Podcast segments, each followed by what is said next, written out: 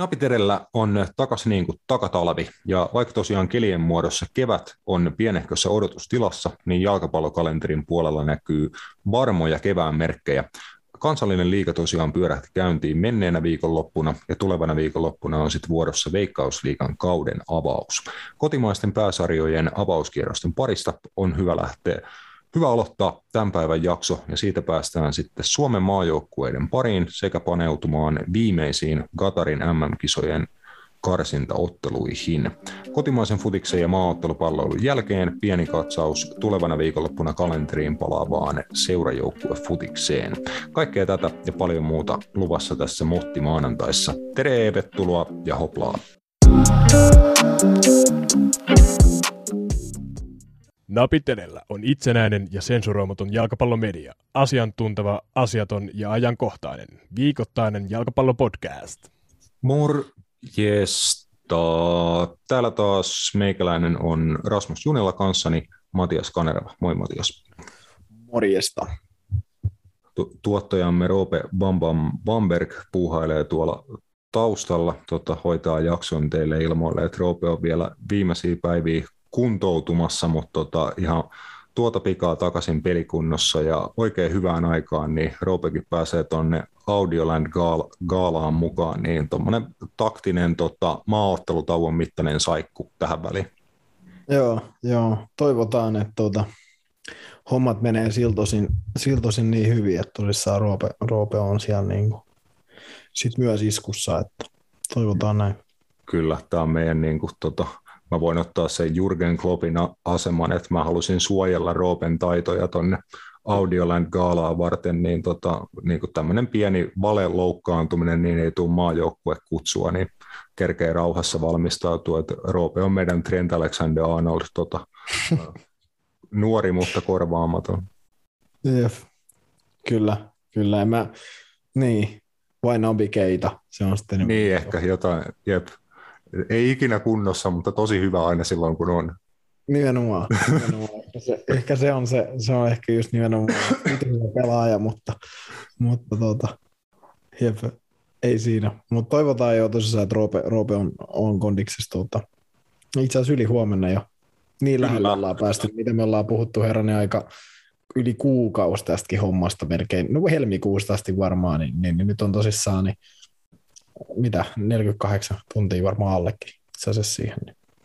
Kyllä, hiekka käy vähin tiimalasista ja tosiaan Audioland Gaala-hommia tälle kolmikolle luvassa. Ja tosiaan muistutuksena vielä, että jos Helsingissä päin pyörit tuossa keskiviikkona, niin sinnehän pystyy ilmoittautumaan tähän tota, live-lavalle niin kuin yleisöön ihan maksutta on mahdollisuus sinne päästä ja live-lavalla muun muassa siinä äh, kello 15 jälkeen keskiviikkona semmoinen urheilupodcastien paneeli, missä muun muassa allekirjoittanut siellä lavalla lavalla tosiaan on, että siitä pitäisi saada myös tallenne niin kuin tästä live-podcastista mukaan sitten, niin saadaan se tallenne sitten teillekin laittaa tulevissa jaksoissa, niin kuulette, että minkälaista settiä tuolla Audioland Podcast Gaalassa saatiin aikaan. Mutta lähdetään sitten tämän, tämän päivän settien pariin. Ää, kotimainen futiskausi alkoi tosiaan hieman arktisissa olosuhteissa viime viikonloppuna kansallisen liigan osalta. Et käydään kohta läpi noita avauskierroksen tuloksia kansallisesta liigasta, mutta tässä vaiheessa nosto ää, Ruutu Plus-palvelun niin kuin äärettömän mielenkiintoisesta ja hienosta hommasta, että heillä niin kuin kolmeosainen kausi ennakko siellä kansallisesta liigasta, että käydään läpi tota, joukkueiden edesottamuksia sekä sitten tietenkin mielenkiintoisia pelaajanostoja, joita kannattaa kansallisen liigan kauden aikana pitää silmällä, että asiantuntijana siinä Ruutu Plussa-ohjelmassa oli tämänkin podcastin ystävä meillä aikanaan vieraana ollut Hanna Ruohomaa, josta puhuttiin tuossa viime kaudella, kun hän hienon ja pitkän pelaajauransa kotimaan kentillä päätti, niin Hanna Ruohomaa pääsi asiantuntijahommiin. En tiedä, tuliko sinulla Matias vastaan tätä ruudun kansallisen liiga ennakkoa? Mm, no ei tullut. Ei tullut, että täytyy sanoa, että nyt niin kuin, äh, valaiset, valaiset muakin niin kuin sen osalta sen osalta ihan täysin, mutta joo, joo ja, ja tosissaan jos joku miettii, että, että tota, ei ole välttämättä tota, kuuluu just kun Hanna meidän podcastissa on, niin se on sitä aikaa, se on, se on vielä sitä niin kuin, tiedätkö, Jonnet ei muista aikaa. napitille tasosta, kun oltiin, tiedätkö, vielä vedettiin niin kuin, äh, videon kanssa, videon kanssa tosissaan, niin, niin, niin. eikö se näin ollut? Joo, ja mä, ja mä en ole ihan sata varmaa, että olisiko se homma, missä Hanna ja Eeva-Maria Saari oli silloin, niin olikohan se tuo kaupunki TV, eli Laajasalon opiston niin kuin kanavan puolella. Mä en ole ihan sata varma, vai tuliko se meidän omalla kanavalla sitten? Varmaan molemmissa, olisiko ollut. Joo. Voi, voi no, olla mahdollista, mutta mut joo, noin on tuolta 2019 vuoden puolelta, että meidän niin kuin aika lailla tai siis meidän ensimmäinen vuosi podcastina ja ensimmäisiä tämmöisiä iso, isoja juttuja, mutta sieltä on van, vanhaa tavaraa, mitä silloin Hanna Ruohamaan aikanaan tehtiin, mutta niin kuin nostettiin tosiaan tuossa syksyllä, kun hän ilmoitti tuosta uransa päättymisestä, että lää, lääkärin suosittelemana päätti pelaajauransa, kun on ollut noita päävammoja, niin kuin aivotärähdyksiä, ne alkoi sitten herkästi uusiutumaan, niin fiksu ja esimerkillinen päätös tuon uransa lopettamisen kanssa, vaikka tietenkin tosi kova, kova päätös. Se oli varmasti Hannalle, että hän on sit, sitä nyt kanssa nostanut myös vähän tässä es, esiin, kun uusi kausi alkaa ja hän ei pelaajana enää ole mukana, mutta hieno homma, että Ruutu on sitten hänet saanut asiantuntijahommiin ja varmasti niin kuin erinomainen asiantuntija. Kertoo, kertoo kyllä kansallisen liigan alkavan kauden koukeroista, mutta käykää sieltä tota, hoitaan. Kausiennakot ru- ruudusta, siellä on varmasti paljon fiksumpaa ja perehtyneempää tota, sanottavaa kansallisesta liigasta kuin meillä, mutta tota, meiltäkin nyt tähän väliin pari, pari nostoa, että ekalta kierrokselta tuloksia, että äh, Matias naisten Suomen kapin finaalistos lokakuussa sitten kohtaa HJK ja Åland United, niin heidän välillä ratkaistaan vielä yksi pokaali tällä kaudella, mutta ottivat mittaa toisistaan tuossa kauden avauskierroksella. 4-2 klubin voittoa Voltareenalla päättyi HJK ja Åland Unitedin kohtaaminen. Joo, joo en tota, oliko niin, että miten nämä joukkueet sijoittu? Niin, nämä oli perätystä viime kaudellakin ilmeisesti tuota, tuolla kansallisessa liigassa, eli Holland United tuli kolmanneksi ja HIK neljänneksi. Et, tuota, ähm, siis tasan, tasaiset niin kuin joukkueet varmasti, varmasti lähtökohtaisesti, niin kuin oli tähän otteluun, mutta joo, HIK 4-2, 4-2 voittoa, 3-1 johti tauolla, tauolla ja sitten tota, vielä 4-1 tokalla puolella sitten maajoukkueestakin tuttu Anna Westerlund, niin tota, kavensi vielä Holland Unitedille, mutta se ei riittänyt. Se ei riittänyt. Joo, HJK vuoden pelaajaksi parina, parina aikaisempana kautena valittu HJK-kapteeni Essi Sainio, uh, todellinen HJK-legenda naisten joukkueesta, niin hän parilla maalisyötöllä. Heti avasi kautensa, syötti, syötti tosiaan 2-0 Veera Helmanin maali ja sitten sit 3-1 Oona Seveniuksen ma- maalit, että siitä Esse Sainiolle heti ma- maalisyötöt, niin siinä va- varmasti yksi tämmöinen kokenut tai taitava pelaaja, jota kansallisen liikan puolelta pitää silmällä.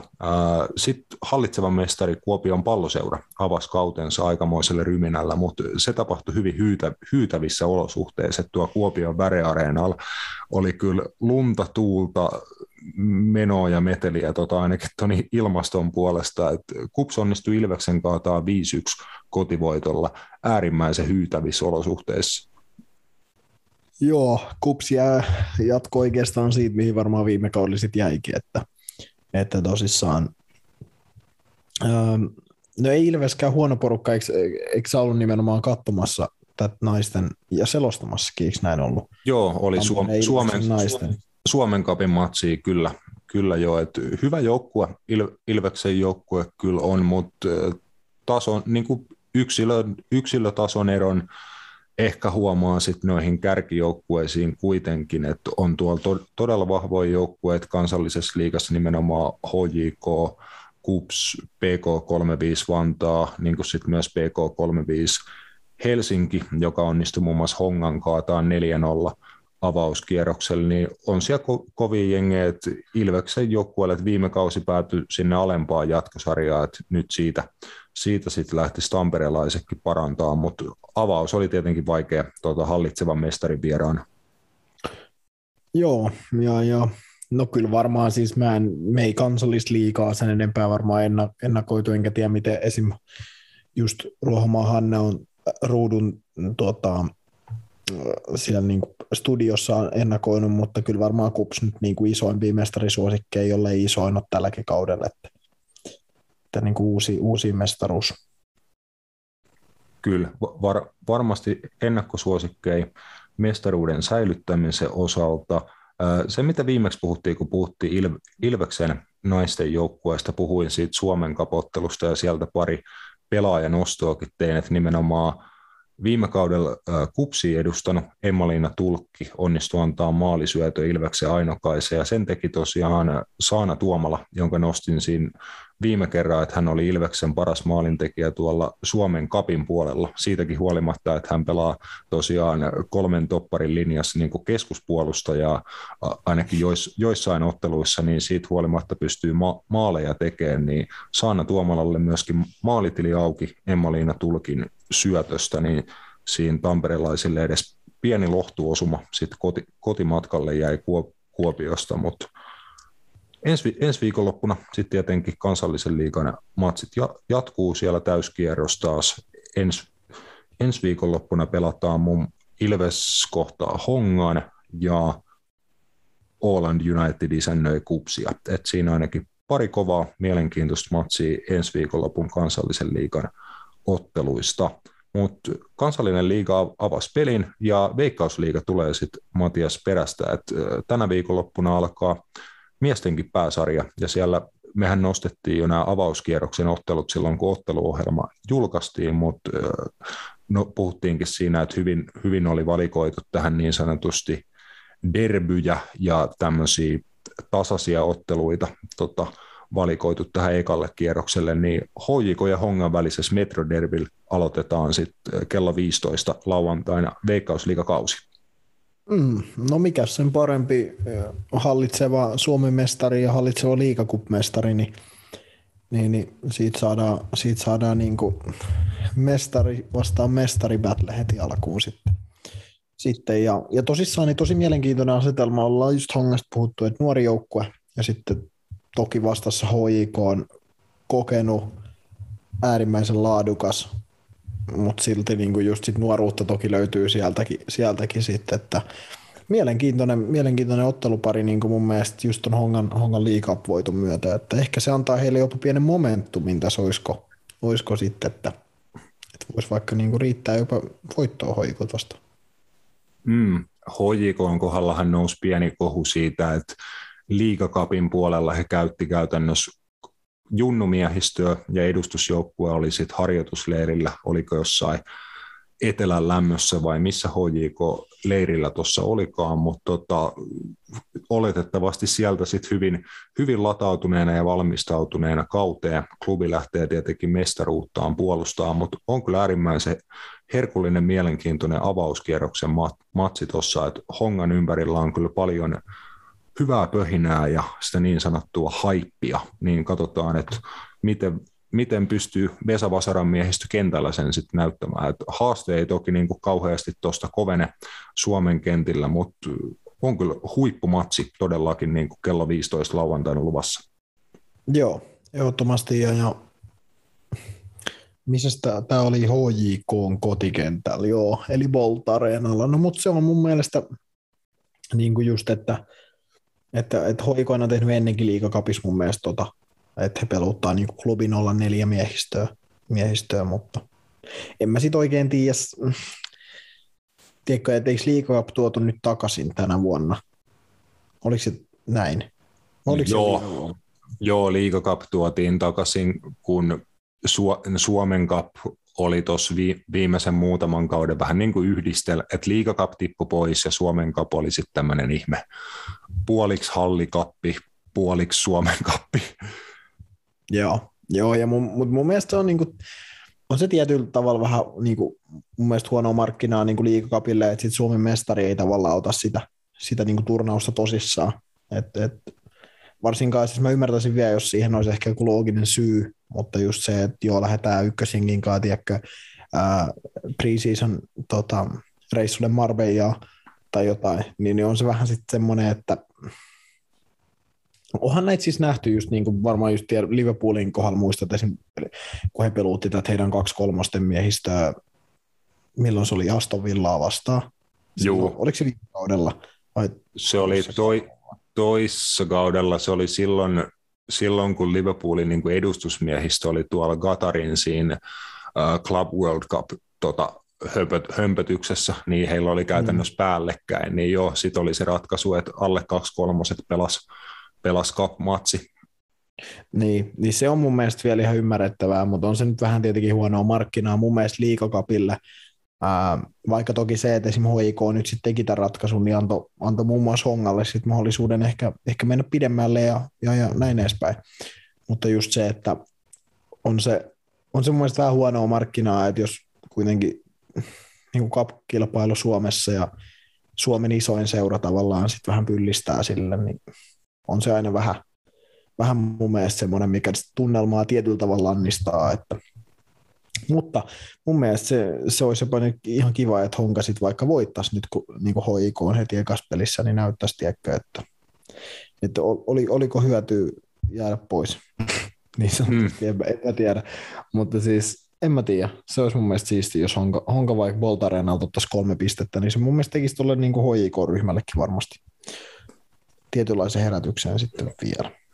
No lähdetäänkö me niin kuin ihan rohkeina poikina Veikkausliiga avauskierrokselta sitten saman tien ekasta matsista hakeen niin kuin tämmöistä yllätysvoittoa, että Honka hakee Metroderbissä tota vierasvoiton ja avaa niin kuin kauden aikamoisella pamauksella.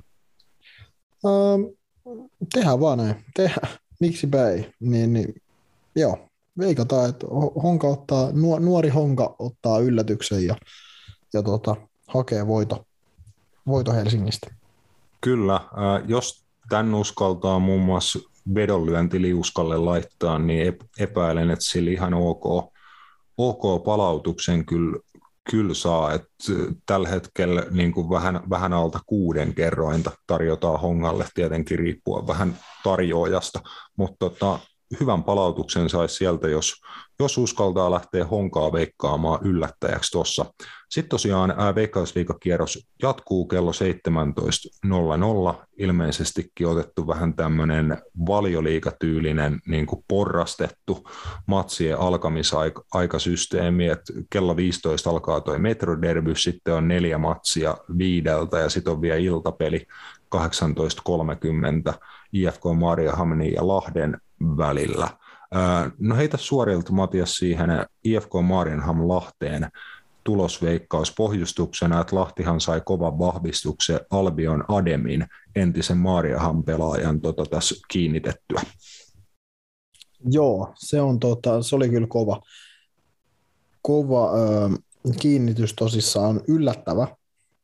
Siinä mielessä en olisi uskonut kyllä, että hän Lahteen tulee, jos hän Suomeen palaa, mutta – mutta tota, joo, Lahden löytyy tota, kyllä ihan mielenkiintoisia nuoria, nuoria pelaajia sieltä tältä kaudelta, tältä kaudelta riveistään. Ja, ja, ja en oikeastaan niin tiedä, mitä Lahelta oikein odottaa just, niin kuin ollaan puhuttu, että aikanaan, että he siellä oli tuossa tota, muutama kuukausi sitten muun muassa just liigakapissa, niin vähän niin kuin ehkä niin kuin yllättävänkin ää, heikko ehkä se heidän niin kuin, taso, kun he Hongalle muun muassa 4-0 hävisi ja näin edespäin. Mutta nyt se on vahvistunut ja, ja tosissaan muun muassa sinne tuuli vielä just HJKsta toi Kevin Koassivi Benisson, joka on ollut muun muassa Interissä ja Ropsis lainalla, niin sehän tuli sinne myös lainalle ja näin edespäin. Et mielenkiintoista, mielenkiintoista kyllä nähdä, mitä, mitä Lahti pystyy tekemään. Marinhaminasta en oikeastaan tiedä juuri mitään.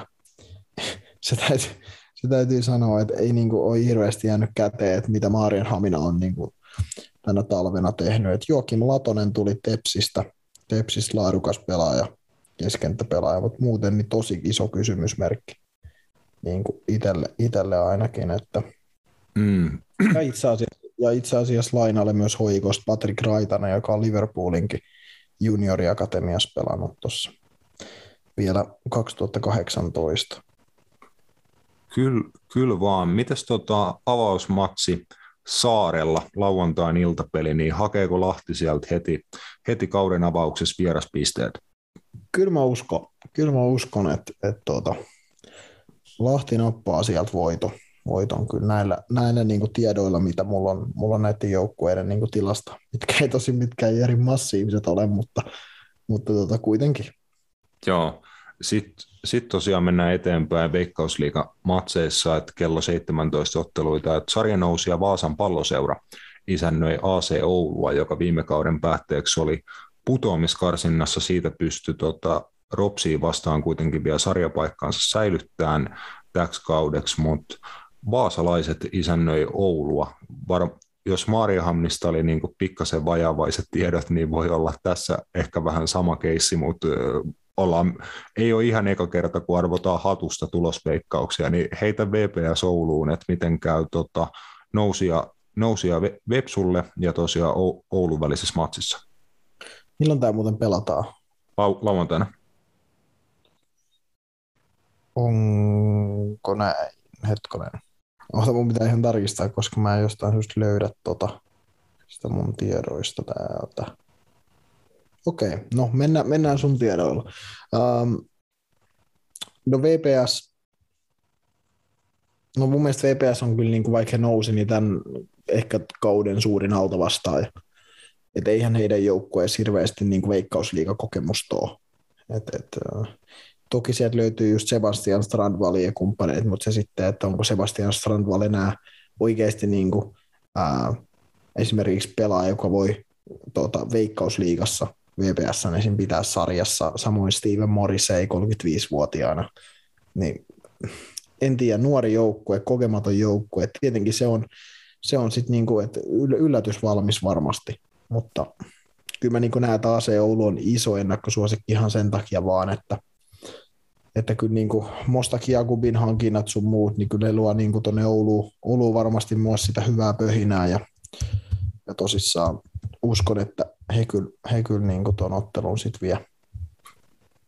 Joo, no jos tuosta sitten poimitaan vedonlyöntivihjeet talteen tässäkin, että AC Oulu vierasvoittoa, Matias lähti tuossa povaamaan, että toi on aika lailla tasabuukki, että semmoisen kaksi ja puoli kertoimen saa käytännössä kummalle vaan. Oulu ehkä hienonen suosikki niin kuin kertointen puolesta, mutta jos riittää pokkaa, niin siinä tota, vierasvoitto vihje Matiakselta sitten ja äh, SJK tosiaan uusi päävalmentaja Joaquin Gomez kohtaa viime kauden seuransa Helsingin IFK. Miten käy SJK ja HIFKin välillä Seinäjoella lauantaina? Mm, kyllä mä sanon, että, että pisteet jää Seinäjoelle. Joo. Ja mä haluan sitä aina painottaa, että näissä sun veikkauksissa, niin mä en ota mitään vastuuta sit näistä veikkauksista omalla tavallaan. Että, että jos, jos nämä ei perustu mihinkään aina niin kuin sata, sata pinnaseen faktaa. Ei, mutta ku, mut, mut kunnia otetaan kyllä, jos saadaan oikein. Totta kai, totta kai, niin näinhän se pitääkin, mutta ei, siis um, kyllä mä veikkaan, että SIK, SIK tota ottaa, ottaa heti kauden avausvoito ekasta ottelusta. Mulla on semmoinen fiilis. Yes, sitten onkin kova kohtaaminen viime kauden kakkosen ja kolmosen välillä, eli Kuopion palloseura ja Turun Inter kohtaa Kuopiossa.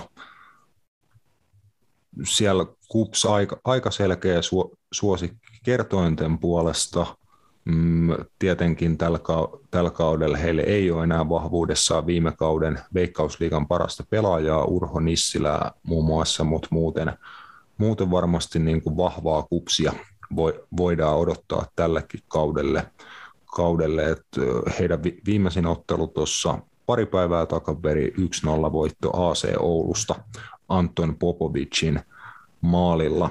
Ja Interillä sitten heillä muun muassa Benjamin Chelman Inter-pelaaja tota, pääsi huuhkaja debyyttinsäkin tekemään tuossa. Paljon mielenkiintoisia pelaajia nähdään varmasti tässä matsissa kentällä. Miten Kupsi ja Interi välillä käy lauantaina, Matias? Uh, veikkaan, että Inter voittaa. Mulla on semmoinen fiilis, fiilis kyllä siitä, että Inter, Inter sen homman klaaraa. Eikö muuten Benjamin Chelman ole pelannut aikaisemmin maajoukkueessa. Miten mulla on semmoinen fiilis? Siis voi muuten olla, että et on joku, joku minuutti tai jotain esiintymisiä. Mun mielestä, Joo, joo, se, niin, viime jaksossa, tota, viime jaksossa käytiin niitä, niin kuin, niitä, joiden piti debytoida, niin ehkä Chelman ei sit siinä list, listassa ollut, mutta joka tapauksessa kuitenkin niin kuin aika yllättävä, yllättävä mukanaolo tuo huuhkajissa ja varsinkin avauskokoonpanossa. Joo, oota. Mä tuosta just katsoin, niin no joo, itse asiassa yhden pelin pelannut ennen tuota ja yhden maalinkin tehnyt. Eli Liechtenstein voitossa 2-0 tuota, 2019 kesällä, olisiko ollut. Mikä sitten tota, oli tämä samanen, samanen tota, vuosi, just kun Suomi noin HM-kisoihin pääsi. Joo, Juu. siellä hän teki maalin, maalin debyytissä ja pelasi avauksessa 90 minuuttia. Joo, mulla oli semmoinen ha- haisu, että, että jossain hän on niinku pelannut. Et, tiedätkö, et, et, et mun mielestä hän on tehnyt yhden maalinkin, mutta joo, ei siinä. Mä veikkaan, että Inter, Inter tota, Chelmanin ja Petteri Forselin ja muiden super mielenkiintoisten pelaajien tota, johdattaman, niin ottaa tuosta kolme pistettä. Siinä olisi sit toinen aika iso yllätys tuolle avauskiekalle, mi- mitä povataan, että jos veikkailtiin, että Honka hakee Metroderbystä yllättävän vierasvoiton, niin olisi tuossa melkein yhtä yllätys. Onko se? Mutta onko se yllätys? Mun mielestä sille No, no ei, nyt, ei nyt mikään supershokki, koska varmasti moni ottaa vahva, vahvaa honkaa, ja mekin sitä ollaan vähän tässä nostettu, että varmasti honkaa on jengi, jota kannattaa seurata tällä kaudella niin kuin sillä silmällä, että voi olla Veikkausliigassa ihan siellä kärkikahinoissa ja euro, europaikat tietenkin tavoitteena ja näin, mutta olisi se nyt niin kuin silleen sanotaan, että lähtökohtaisesti kuitenkin, kuitenkin yllätys. Niin, ja siis Interin kohdalla myös. Sitten Mm. mietin, että onko, on, onko se mun, ei mun mielestä Inter nyt oikeasti niin kaukana kupsistoa, että he- heidän pitäisi jotenkin tosi iso altavastaaja olla. Tiedätkö? Ei, Mm.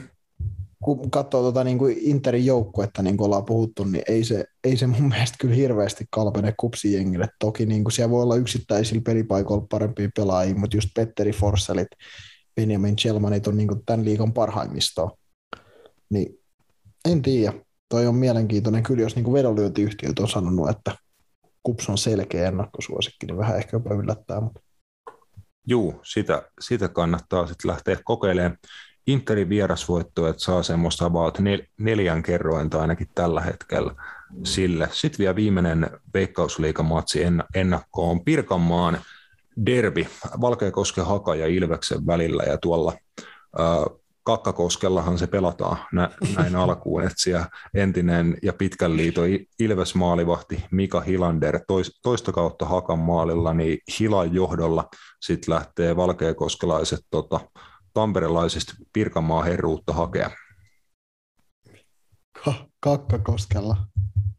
Joo, noi klubifanithan aina laulaa Paskakoskesta jotain, kun niillä on se Haka HJK rivalry, niin se on se niiden Paskakoskiläppä, mutta mä halusin olla kiltimpi.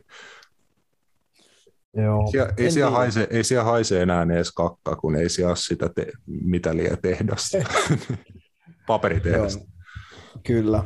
En tiedä, siis mielenkiintoinen tota, ö, ottelu itse asiassa Haka pelasi just liikakapissa FC Lahteen vastaan, voitti FC Lahden tuossa, no sanotaan nyt kolmisen viikkoa sitten, ja näytti niin kuin tosi hyvältä.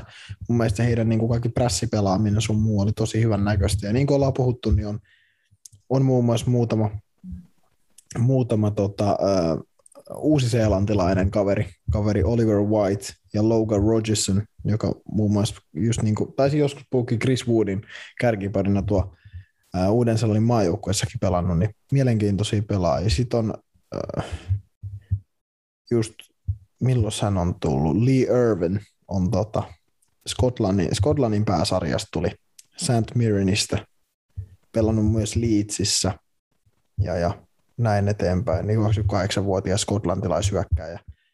Hyökkääjä. Et on siis toi on niinku, Haka on ehkä vähän semmoinen joukko, mikä on, jää tutkaalle just sen takia, että se on Haka, mutta se voi olla oikeasti ihan siisti, siisti jengikin, ja tietenkin sitten heillä on vielä kreikkalainen hyökkäjä, niin kuin Stavros Charokostas, että tota, kansainvälinen hyökkäys on, tota, että, että jos alakerta on sitten vähän suomalaisempaa, suomalaisempaa tota, tekoa ja maalivahtiosasto, niin hyökkäyksessä on ainakin sitten niin sanotusti tota kansainvälistä meininkiä.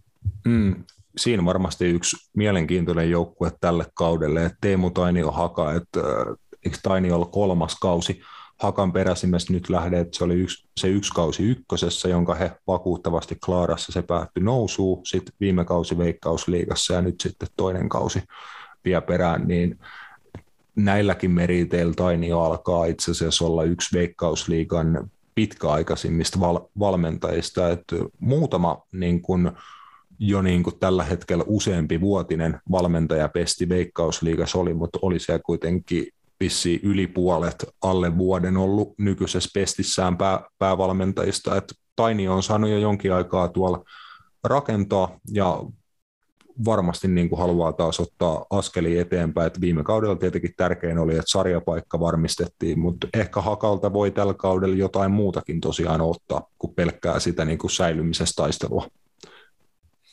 Joo, ja, ja kyllä niin kuin mä sanon, että just, just Haka voi olla, mun mielestä pelaa niin kuin jalkapalloa jo niin kuin viime kaudellakin, mikä oli yllättävän laadukas. Ne myös sanoa yllättävän laadukas, se kuulostaa jotenkin, että väheksyisin hakaa, mutta silleen, niin kuin, että tuohon ehkä pelaajistoon nähden, niin mun mielestä ihan, ihan kivaakin fudistaa ajoittain.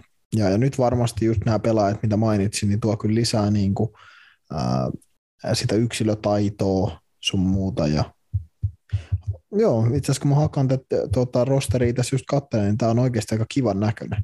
Sillä tulee oikeasti niin kuin hyvä fiilis, jotenkin sopiva, sopiva mix ainakin paperilla, niin tota, niin kuin ulko, ulkomaalaispelaajia ja suomalaisia pelaajia. Teemu Tainioista valmentaja, niin Haka voi kyllä olla, olla oikeasti niin kuin mielenkiintoinen joukkue tällä kaudella just sillä, että, että niillä on oikeasti laadukas, laadukas joukkue niin kuin jalkeilla. Mm. Nostit Hakan kohdalla, että siellä on, siellä on tosiaan kansa, kansainvälistä miehistöä muun muassa hyökkäyksessä oli uusseelantilaisia kavereita ja mitalia. Et niin on kyllä Ilveksenkin puolella sitten kansainvälisiä kavereita niin kuin ainakin hyökkäysosastolla, että hiljattain Ilvekseen niin kuin paluunsa varmistanut viime kaudella SIK pelannut Tuko. Tuko tosiaan palaa Ilvespaitaa, hänen lisäkseen sitten tota, hiljattaisessa harjoitusottelussa AC Ouluun vastaan, niin Tuko onnistui maalinteossa, mutta niin onnistui myös belgialaishyökkäjä Jorn Van Kamp sekä sitten viime kaudelle Ilvekseen tullut Patrick Loa Loa. Et siinä se itse asiassa päätyi AC Oulun ne, 4-3 voittoon se ottelu, mutta siinä kuitenkin kaikki kolme Ilveksen hyökkääjää maalinteos onnistui, niin on Ilveksellä kyllä, kyllä tulivoima hyökkäyspäässä pitäisi olla näiden vahvistusten myötä. Joo, ehdottomasti. Mä, mä olin Mielestäni sanoa, että ei, tu, ei Tuko voi enää laskea ulkomaalaisvahvistukseksi. Mun, mun mielestä siinä on, niin. siinä on tuota, se on pelannut niin pitkään Suomessa, että mä en enää laske sitä, jos... No se on kyllä, se on kyllä mitä silloin viimeksi, kun puhuttiin, että Tuko oli Ilveksen mukana ollut, niin taisin siinä mainita se veikkausliikapelien määrä, niin oliko niitä siis joku, hänellä on pari sataa veikkausliikapeliä jo alla, niin kuin todella, todella paljon. Joo, siis 2012 hän FC Lahteen tuli Jiposta Joensuusta, niin, niin tuota, on, on, siinä, on siinä mutta joo, se oli kyllä tärkeä, tärkeä mun mielestä. Tuko on laatuhyökkäjä veikkausliikaa ollut tota aina, ja semmoinen, hän on näin semmoinen niin kuin saletti kymmenen maalia vähintään niin kuin kaudessa, mikäli pysyy kunnossa. Että. Et lähde, vaan... et lähde kuitenkaan maalikuningas Kavaan tukoon nostaa tässä vaiheessa vielä. Mm, no miksei, miksei? Veikkausliikas nyt ma- maalikuningaskaba nyt on just kymmenen maalia paremmalla puolella liikaa ollutkaan, että, että jos ajatellaan, niin ei se, ei, onko, onko, onko edes niin kuin yli 15 maalia tehty, 16 taisi olla viime kaudella, olisiko ollut maalikuninkuus 16 maalilla, että kyllähän niin kuin aika lähellä siellä tulee olemaan, niin kuin sanoin, että vähintään kymmenen kaappia tekee, niin kyllä sillä mun, mun papereissa niin top neloseen, top kolmoseen pääsee aika helpostikin jopa jopa tuota, mutta mut tästä Jorn Van Kampista en, en, tosissaan niin en osaa kyllä sanoa, että, että tuota, miksei hänkin sitten voisi olla, vois olla tuota, siellä niin kuin ihan maalikuningaskavassa mukana. Joo, ja siihen niin kuin varmasti yksi, yksi mielenkiintoinen nimi, tuore HJK-vahvistus, serbialaishyökkäjä Bojan Radulovic, semmoisen spottasin tuolta Twitteristä tänään, että oliko Unibet tarjonnut tuohon maalikuninkuuskabaan Radulovicille 21 kerrointa.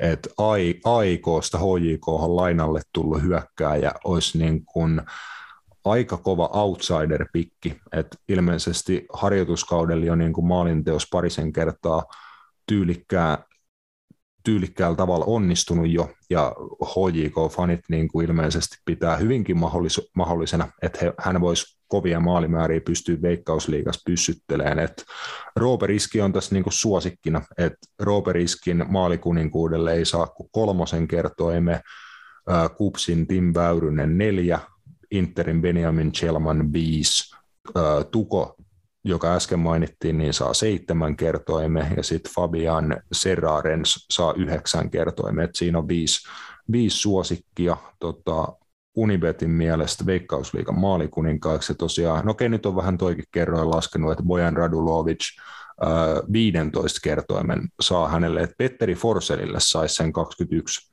kerrointa maalikuninkuudella. Uh, joo, no siis hoikollahan nyt noita hyökkäjiä alkaa ollakin sitä aika paljon, että, että tota, voi olla, että ei, maalit voi aika tasaisestikin jakautua siellä. että paha sanoa, että, nousee kukaan niin kuin erityisesti esiin, kun ei just tiedä, että mikä on Toni Koskelan pelutus. Pelutus, kun löytyy riskiä Radulovitsi, Serraan, siis ton Olusania, tämä nuori kaveri vielä, niin se, se on ihan, ihan kyllä täytyy sanoa, niin kuin, kun siitä on laituriosastollekin on Riku Riski ja Kasper Terho, Samuel Anini junioria, David Brownia, Pyry Soiri, Santeri Hostikkaa, joo, joo, Atomu Tanakaa, No, siinä on. Sanotaan, että siinä on niin kuin, että on tommoinen, niin kuin, voiko sanoa Suomen tasolla tuommoinen Manchester City squadi. Että et sä niin oikein pysty sanoa, että kuka siellä välttämättä tekee Jep, enemmän vo... maaleja kuin toiset, mutta siellä voi tulla just, että jokaisella noista hyökkäistä pelaajilla on joku kuusi maalia. Niin siitä voisi laskea paljon siellä, jos kymmenellä ei on kuusi maalia tehtynä. Niin. Jotain tällaista. Kyllä, mutta siinä jo pientä veikkausliiga ennakkoa tosiaan ja lau- lauantaina alkaa, siinä pelataan koko kierros sitten lauantain aikana ja seuraavana viikonloppuna ja jatkuukin sitten hommat, silloin, silloin matsit jo jakautuukin sitten lauantai ja sunnuntain välille, mutta otetaan tähän väliin pieni breikki, jatketaan kohta eteenpäin sitten huuhkajia ja maaottelufutiksen parissa. Napit edellä on itsenäinen ja turkulainen jalkapallomedia. Jes, sitten ma- maajoukkueen jalkapallon pari ja mistä parempi aloittaa kuin Riven huuhkajista, vaikkakaan ei kilpailullisia otteluita tässä tämän tauon puitteissa on, niin tota, pari harjoitusottelua. Ensimmäinen niistä pelattiinkin tuossa viikonlopun aikana. Suomi kohtasi Islannin ja siellä mielen, mielenkiintoisia nimiä, muun muassa huuhkaja debutantteja, Miska, Miska yli tolva tietenkin niin huomattavimpana oli avaus, avauskokoonpanos mukana viime kaudella ykköstä Ropsissa pelannut ja täksi kaudeksi sitten HJK on siir- siirtynyt pelaaja, niin sai isoa vastuuta heti avauskokoonpanosta. Hän pelasi oikean puolen wingbackia, vasemmalla wingbackinä pelasi sit Ilmari Niskanen, joka viime aikoina hyvin esiintynyt Skotlannissa. Sitten olikin tutumpaa osastoa Robin Lou ja Rasmus Schuller keskikentällä ja Teemu Pukinkaa hyökkäyksessä sitten Benjamin Chelman, niin kuin tuossa aikaisemmin jo sanottiin, ja Miro Tenho toppari, toppariosastolla Leo Väisäsen ja Daniel O'Shaughnessin kanssa, että vähän nuorennusleikkausta ja uusia kasvoja, aika moni, moniakin tota, huuhkajien kokoonpanos Islantiin vastaan. Joo, hyvä, hyvä mahis tota, kierrättää ja, ja tota, katsastaa pelaajia ja, ja Rive, Rive käytti sen, sen tota, hyödyksi. Kyllä, että ottelu päättyi yksi, yksi, yksi tasalukemiin. Lainailen tästä Twitteristä tota mahtavaa tilastonpitäjää Tuukka Kotimäkeä. Täällä on kattavat Instat-tilastot tästä ottelusta, että XG meni 1.1 Islannille, huuhkajille 0.7, että 1-1 tulos aika oikeutettu Islannilla maali odottamaan mukaan vähän laadukkaammat maalipaikat. Maalipaikat meni muutenkin 5-2 Islannille avainsyöttöjä, eli syöttöjä vastustajan rangaistusalueen sisälle. Niitä Suomi pystyi pelaamaan neljä, yksi niistä meni omille. Islanti yritti kuuttaa vain syöttöä, niistä onnistui kolme. Syöttöprosentti 85-85 tasan, pallohallinta 56 pinnaa Islannille – tässä on mielenkiintoinen tilasto. Keskimääräinen pallohallinnan kesto oli huhkajilla 18 sekuntia ja Islannilla 22 sekuntia. Et Islanti semmoisen keskimäärin neljä sekuntia enemmän pystyi palloa pitämään kuin huuhkajat. Se tietenkin näkyy vähän tuossa pallohallinnassa, eli se meni 56 pinnaa heille. Etenemiset boksiin, Suomi 12, Islanti 18, kaksinkamppailut 52 pinnaa Islannille, mutta kaiken kaikkiaan tuossa paljon t- hyviä tilastoja. Tasainen jalkapalloottelu kyllä, kyllä nähtiin. Nähtiin ja joo, ja siis Islannilla oli myös ihan, ihan niin kuin kilpailukykyinen porukka jalkeilla, jalkeilla kyllä tuossa matsissa, että tota, ja varsinkin kovauskoumanon puolesta ja, ja näin edespäin. Että eihän siis ihan varmasti just semmoinen matsi, minkä molemmat niin joukkueet tuohon kohtaan haluskin. Et pystyy vähän katsastaa pelaajia ja nimenomaan tasainen matsi, tasainen matsi ja näin edespäin. Että eipä, eipä siis siinä varmaan mitään se ihmeellisempää. Mm. Sä tiedät paljon par- mua paremmin pelaajia niin kuin laajaltakin säteeltä, että Islannissa tuli vaan mieleen, että heidän kokoopano kattelen, että on täällä niin kuin tuttujakin nimi itselle, muun muassa Birgir Bjarnason, tota, 33-vuotias keskikenttäpelaaja, nykyään pelaa Turkissa Adana Demirsporissa, mutta hän on niin kuin tietenkin tuttu nimi viime vuosilta Islannin maajoukkueesta, mm, mutta jonkin verran on niin kuin uusia nimiä ja nuorempia pelaajia, että Islannillakin ehkä pientä tämmöistä nuorennusleikkausta ja muutosta käynnissä. Joo, ja ihan varmaan syystäkin, että kyllähän sielläkin se ehkä tietynlainen äh, tota, kultainen sukupolvi, mikä ehkä sijoittui siihen 2016, kun he muun muassa meni puoliväli eri EM-kisoissa ja muuta, niin, niin kuin ajottu, kun heillä tämä isoin haippi oli, mentiin MM-kisoihin sun muihin. Mm. Ja, ja tietenkin sitten Gylfi Sigurdssonin tapaus on tietenkin oma, omanlaisensa niin kuin menetys ollut Islannin maajoukkueelle, ähm, koska kuitenkin ylivoimaisesti paras pelaaja, ketä siellä oli, ja, ja No puolustuksessa sitten on tietenkin Ragnar Sigurdsson hävinnyt, Aaron Gunnarsson on hävinnyt. Mä en tiedä, missä se Juhan Kudmundsson on. Onko se, onko se vielä Burnleyssä?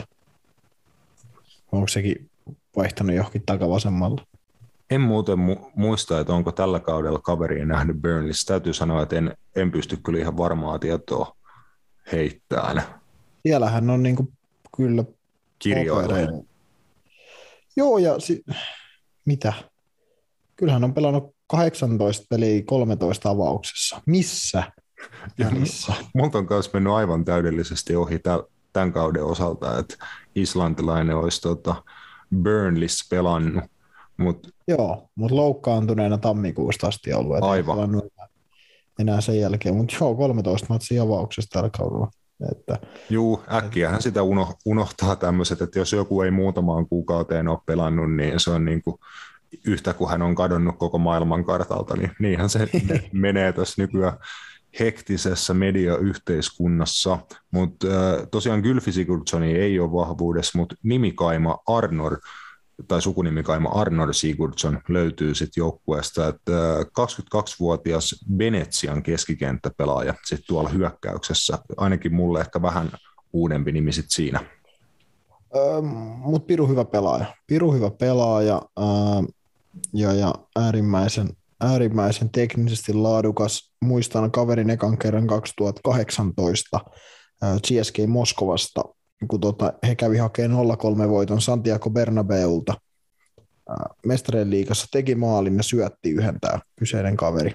kaveri tota. Joo, Venetsia se ei ole saanut oikeastaan vastuuta, on tuolta Moskovasta tosissaan lainalla siellä, mutta laadukas pelaaja on, on, on niin nähnyt hän kuitenkin tuo Venäjän liikas jonkun verran. Jonkun verran ja tota, en nähnyt, oliko tuota kokoonpanossa, mutta sitten mielenkiintoinen nimi kyllä on tietenkin Eidur Kudjonsenin tuota poika Andri Kudjonsa, joka Real Madridin kakkosjoukkueessa pelaa, niin hänkin oli ilmeisesti mukana, mukana vaihtopenkillä sitten tuossa. Joo, ehkä, i, ehkä isä Eidurin niin kuin espanjalaisen jalkapallon linkit on siinä sitten hyödynnetty, että hän on Real Madridin akatemiaan päässyt. Et, eikö Gudjunsen edusti aikanaan Barcelonaa, mutta edustiko hän no. myö, myös Real Madridia jonkun ihan pienen ohikiitävä hetke? No siis... Onko hän, niinku, hän... Et onko hän niinku yksi niistä pelaajista, jotka on edustanut molempia seuroja? Mä en ole ihan sata varma. Mm, mä muistan hänet vaan Barcelonasta ja Chelseastä. Juu. Ootas mä tarkistan. Ää... Ei ole, ei ole. Joo. En tiedä, onko sitten jotain patoutumia Barcelonaa kohtaan, niin sanoo, että joo, mun juniori meneekin Real Madridin akatemiaan sitten. En tiedä. Joo, no toivottavasti mennään ihan pojan pelaajakehitys edellä ni, niissä valinnoissa ja näin, näin poispäin, mutta joo, Islantikin vähän uuden näköinen ja ei ollut ihan sam- sama Islanti Suomellekaan, minkä jokunen vuosi sitten kohdannut, niin uusia tuttavuuksia oli paljon kentällä ja tosiaan Suom- Suomella tietenkin Miska Ylitolva, 17-vuotias tota, rovaniemeläislähtöinen pelaaja tällä kaudella hakee läpimurtoa Veikkausliigassa Toni Koskela HJKssa, mutta debyytti tosiaan tuli, tuli huuhkajapaidassa ja lainaan tästä vielä, vielä sitten tosiaan Tuukka Kotimäen tilastoja Miska Ylitolvan debyytistä, että Ylitolva pystyi luomaan kolme paikkaa, kuusi avainsyöttöä ja syöttöprosentti 91. Yksi pinnaa eli 51 56 syötöstä meni omille matsin aikana. Kaksin kamppailut voitti 9 15 eli 60 pinnaa ja seitsemästä yrityksestä meni viisi kertaa ohi 1v1 ohitustilanteessa, eli 71 pinnaa 1v1 ohitusten onnistumisprosentti. Siihen päälle vielä viisi syötön katkoa, niin siinä on kyllä wingbackille, laitapuolustajalle, laitapelaajalle aika kovat tilastot maajoukkueen debyytistä. No niin, ja varmasti just se, miksi Miska Tolva tonne nyt, anteeksi Ylitolva valittiin, niin on tota, just se, että hän on niin kuin, wingbackia pelannut, ja se on varmaan se suunta, mihin Suomen maajoukkuekin koko ajan enemmän menee, että he pelaa niin kuin 3-5-2 tai 5-3-2, miten se nyt haluaa sanoa. Ja, ja var, varmasti niin kuin se on se ollut se syy, että hän on pelannut Ropsis viime kaudella wingbackinä, nyt HIKs wingbackinä, niin, niin hän on niin kuin erikoismies tuolle pelipaikalle, koska esimerkiksi Nikolai Alho ei ole erikoismies, vaikka hänestä on tullut semmoinen, hän on ollut laitapelaaja ja oikea pakki, mutta hän ei ollut varsinaisesti wingbacki, niin, niin mun mielestä se näkyy niin kuin varmasti Miska Ylitolvan niin kuin että hän on, niin kuin, hän on kotonaan tuossa roolissa, koska ei, ei Markku Kanerva nyt häntä olisi tuonne valinnut, jos hän ei tietäisi, että mitä hän oikeasti niin kuin, voi tuolta pelaajat niin kuin saada. Joo, ehdottomasti on varmastikin vahvuutena toi pelipaikka ja se rooli, että se on hänelle tuttu ja niitä vaihtoehtoja ei Suomen joukkueessa kuitenkaan niin kuin hurjasti ole, niin kuin sanoitkin, niin hänelle niin kuin luontainen rooli ja varmasti siksi, siksi just tuon vastuun sitten sai tuossa kohtaa.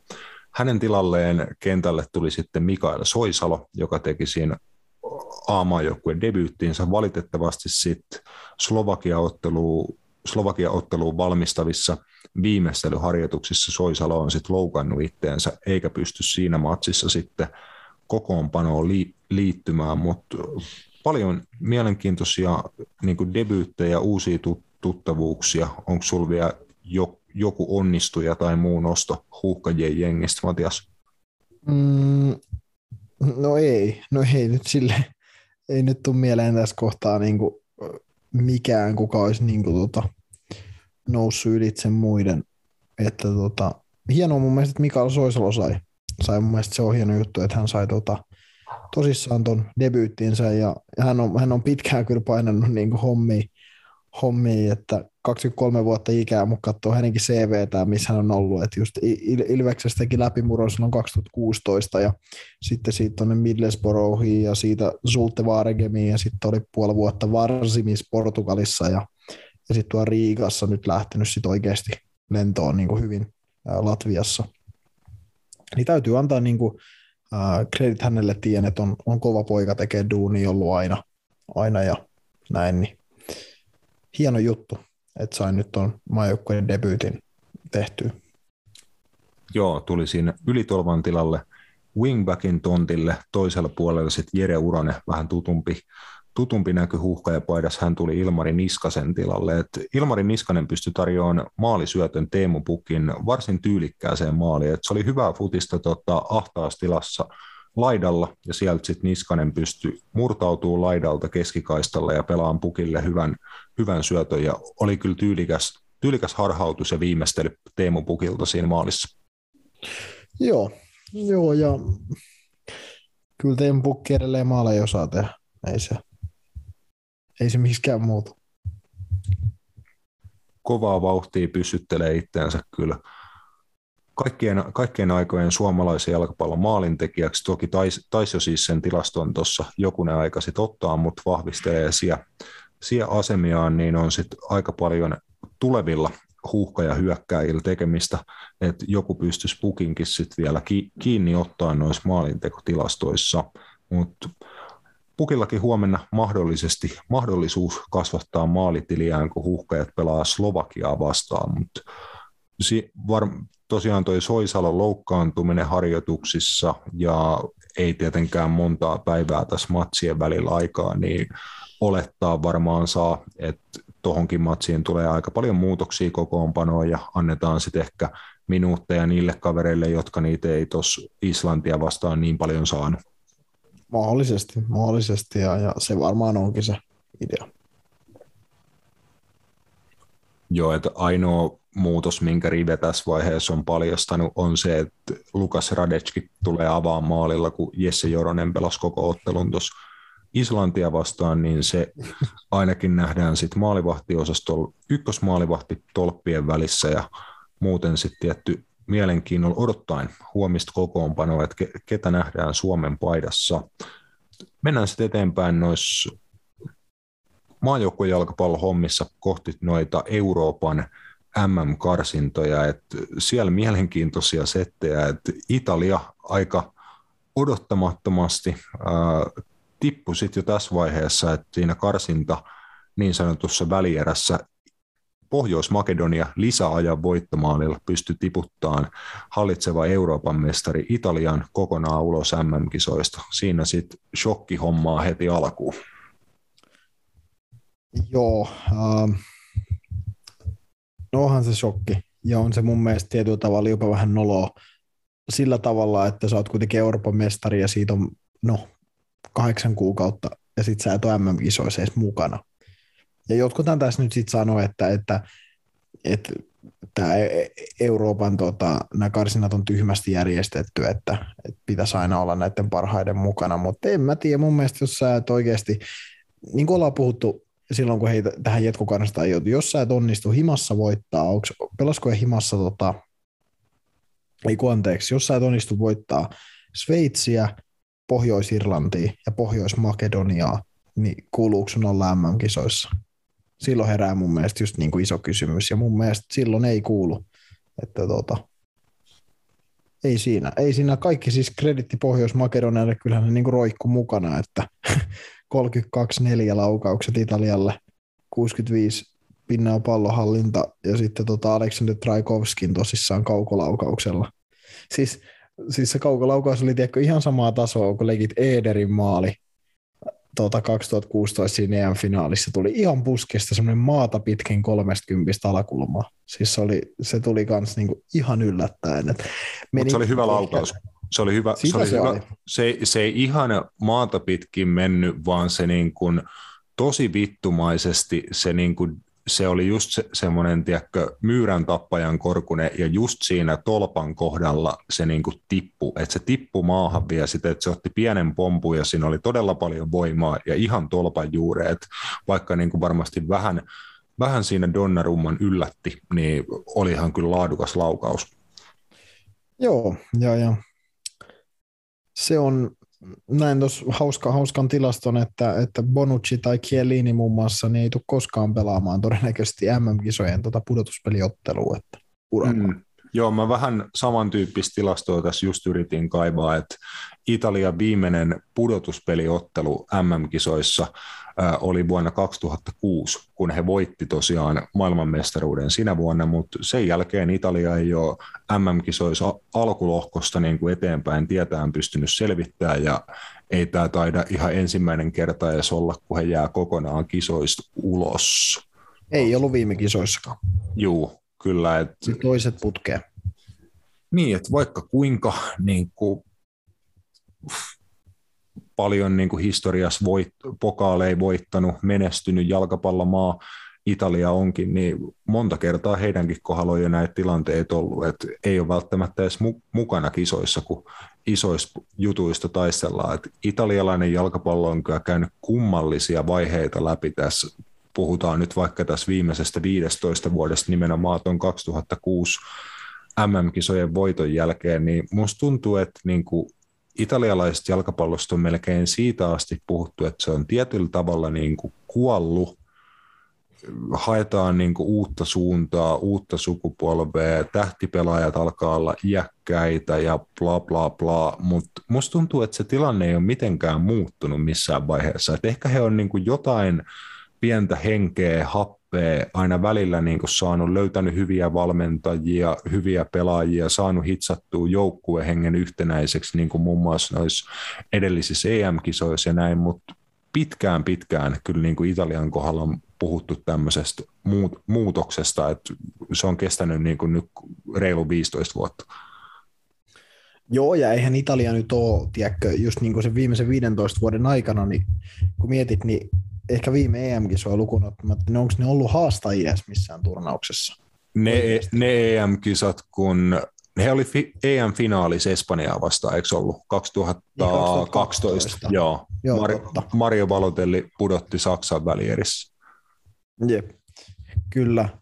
Oot ihan oikeassa, unohdin tämän, mutta tosissaan niin onhan siis osittain totta, että onhan niin kuin Italian ehkä niin kuin noi tähtipelaajat niin sanotusti vähän jäkkäitä, just ollaan puhuttu niin kuin Bonucci, no he pelannut tässä otteluparissa, mutta sitten justiin, että Lorenzo Insigne maksaa tai matkaa Torontoon kauden jälkeen, ää, tällaisia ratkaisuja on tuolla ollut. Ää, Marko Verratti on pela, aina pelikunnassa oleva huikea jalkapalloilija, mutta siitä ei koskaan tiedä, että milloin se on pelikunnassa.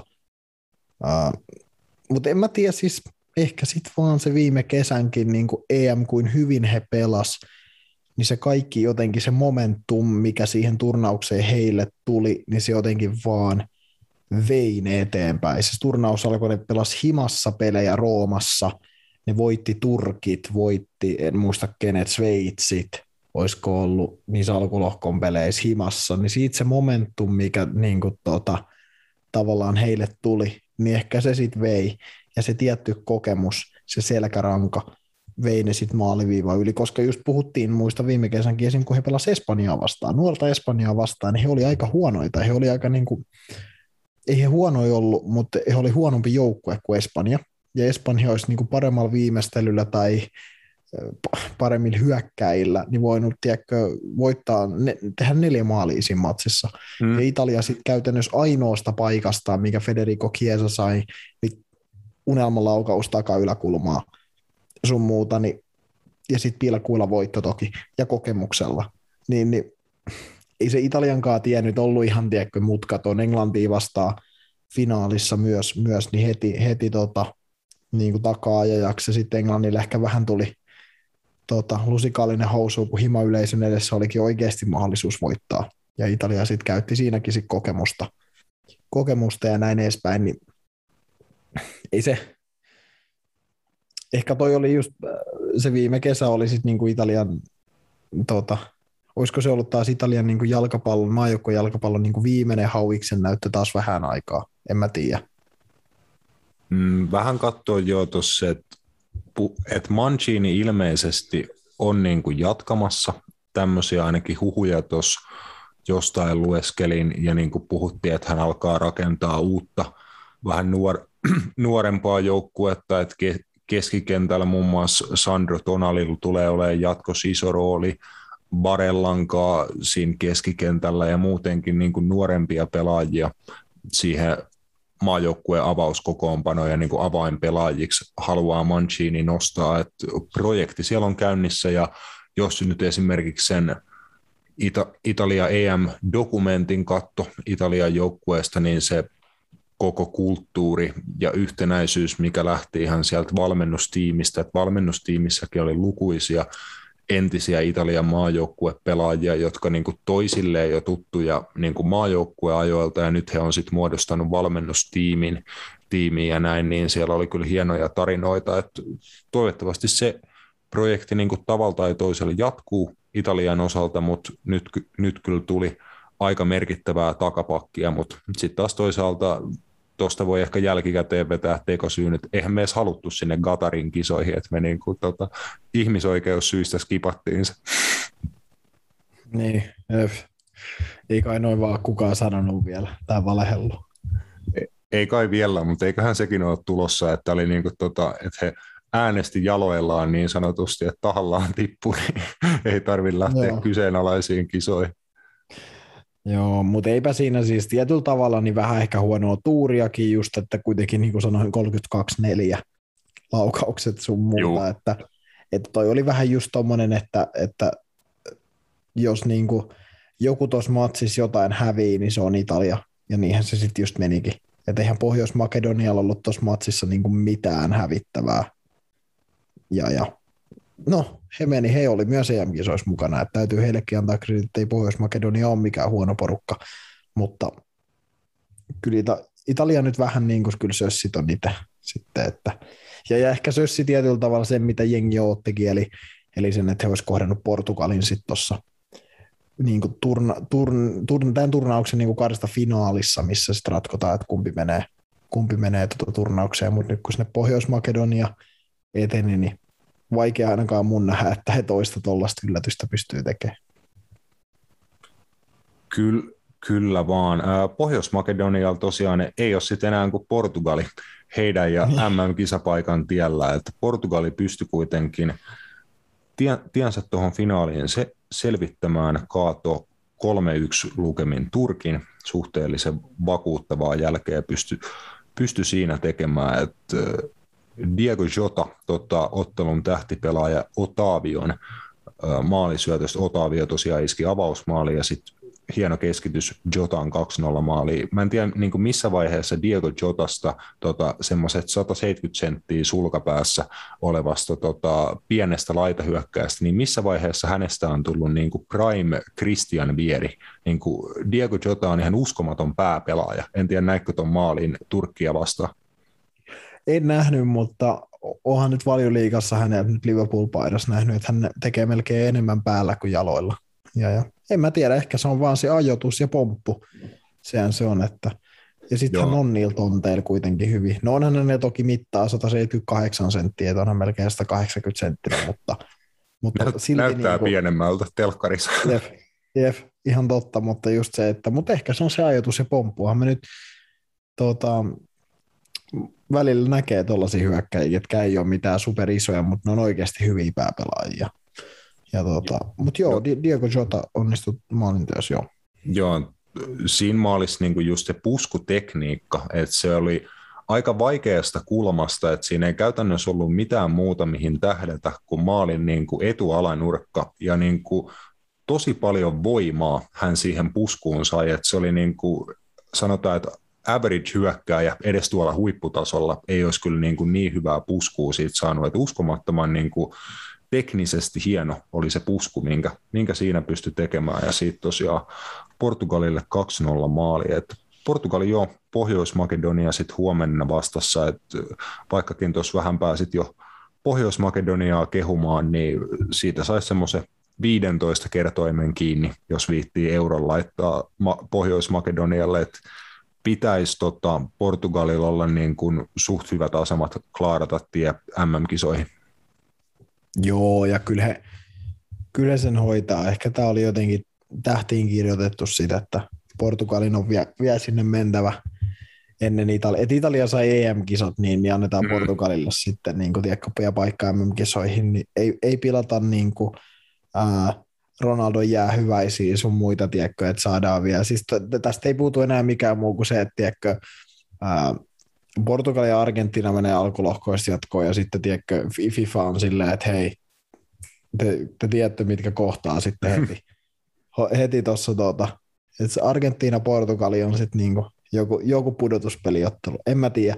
Ähm, no Turkkihan itse asiassa niin, niin eihän Turkki nyt niin kaukana ollut, kun ajatellaan, tota, että Burak Ilmas tota, sai 85 minuutilla rangast, rankkarin, tota, tai Turkki sai rankkarin, mahdollisuus tasoittaa tosissaan kahteen kahteen, mutta veti yli, yli Burak Ilmas, ja sitten lisäajalla tuli kolmeen yhteen, Turkki on mennessä nousta vielä kahden maalin takaa niin tasoihin, tasoihin, ja, ja no Burak Ilmas sitten lopetti tuon ottelun jälkeen maajoukkueessa heti, että vissiin tota, vissiin tota meni pata jumiin sen verran, sen verran siitä rankkarista, mutta joo, et olihan Turkki siis niinku suht lähelläkin, mutta Joo, mä, mä katoin, mä katoin tuon matsin ekaa puoliaikaa, ja siinä ekalla puoliajalla niin kuin se näytti, että ehkä tästä tulee 5-0 niin kuin ilottelut. Se oli ihan sen näköistä, että Portugali menee ihan omia menojaan, mutta tokaa puoliaikaa en sitten nähnytkään, mutta joo, siellähän on ollut Burak Ilmas show, että äh, kavennusmaali ja sitten tosiaan toi epäonnistunut rankkari, että hieno, hieno hahmo turkkilaisessa jalkapallossa, niin tota, ainakin nyt sitten pääsi maalin maku viimeisessä maajoukkueottelussa niin, niin siitä tuli se niin kuin, hyvässä ja pahassa. Niin, en mä, en mä tiedä, miten Turkissa sitten on otettu tuo epäonnistuminen tuosta pilkusta, mutta joo, niin, ähm, no kyllä paljon saa jo tapahtua, että Portugalit on häviää. Että tota, paljon, paljon saa tapahtua, täytyy sanoa, että, että mutta hei, ei, ei tietenkään jalkapallossa kaikki on mahdollista.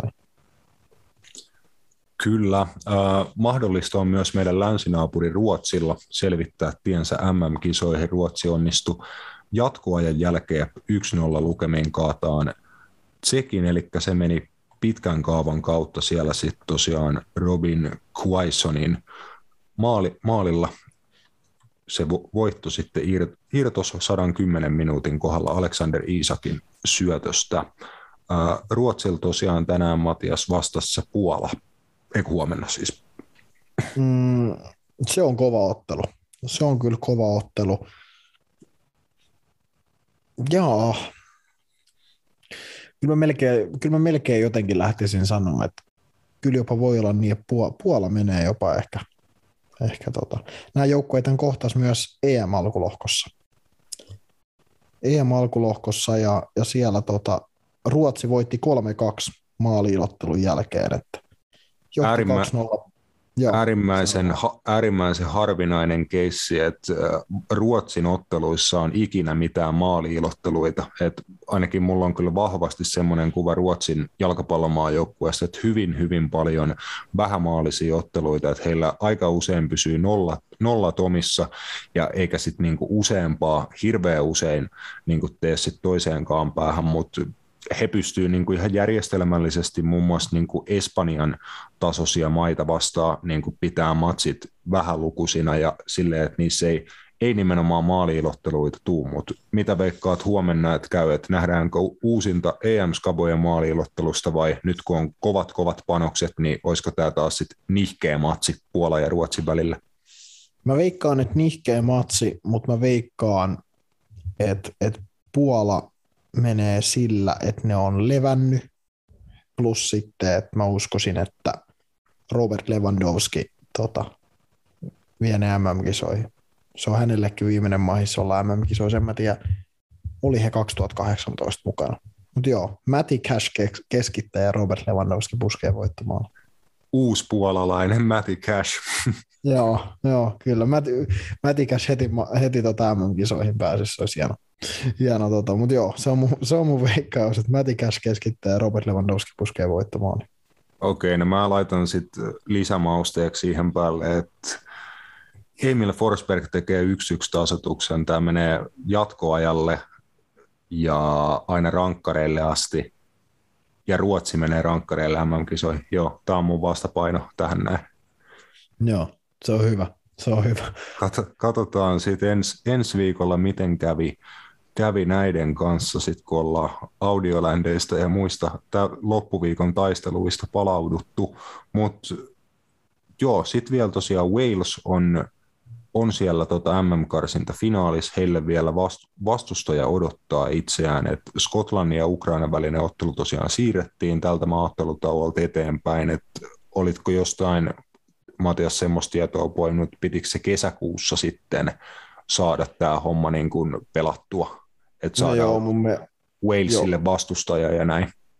Joo, kyllä mä, mä kuuntelin siis Gareth Balein ja Aaron Ramsin tota, ää, pelin jälkeistä haastattelua, niin mun mielestä puhuu kesäkuusta siinä, että siitä ratkotaan, että heillä on aikaa nauttia tästä voitosta nyt. Mun mielestä jotain tällaista höpöttiä ja ei ole tosissaan ainakaan merkattu, että se nyt pelattaisiin, niin jotenkin varmaan sit on aika lähellä totuutta, että se joskus kesällä sitten mahdollisesti pelataan, kun tuo tuo tilanne rauhoittuu mahdollisesti siihen mennessä.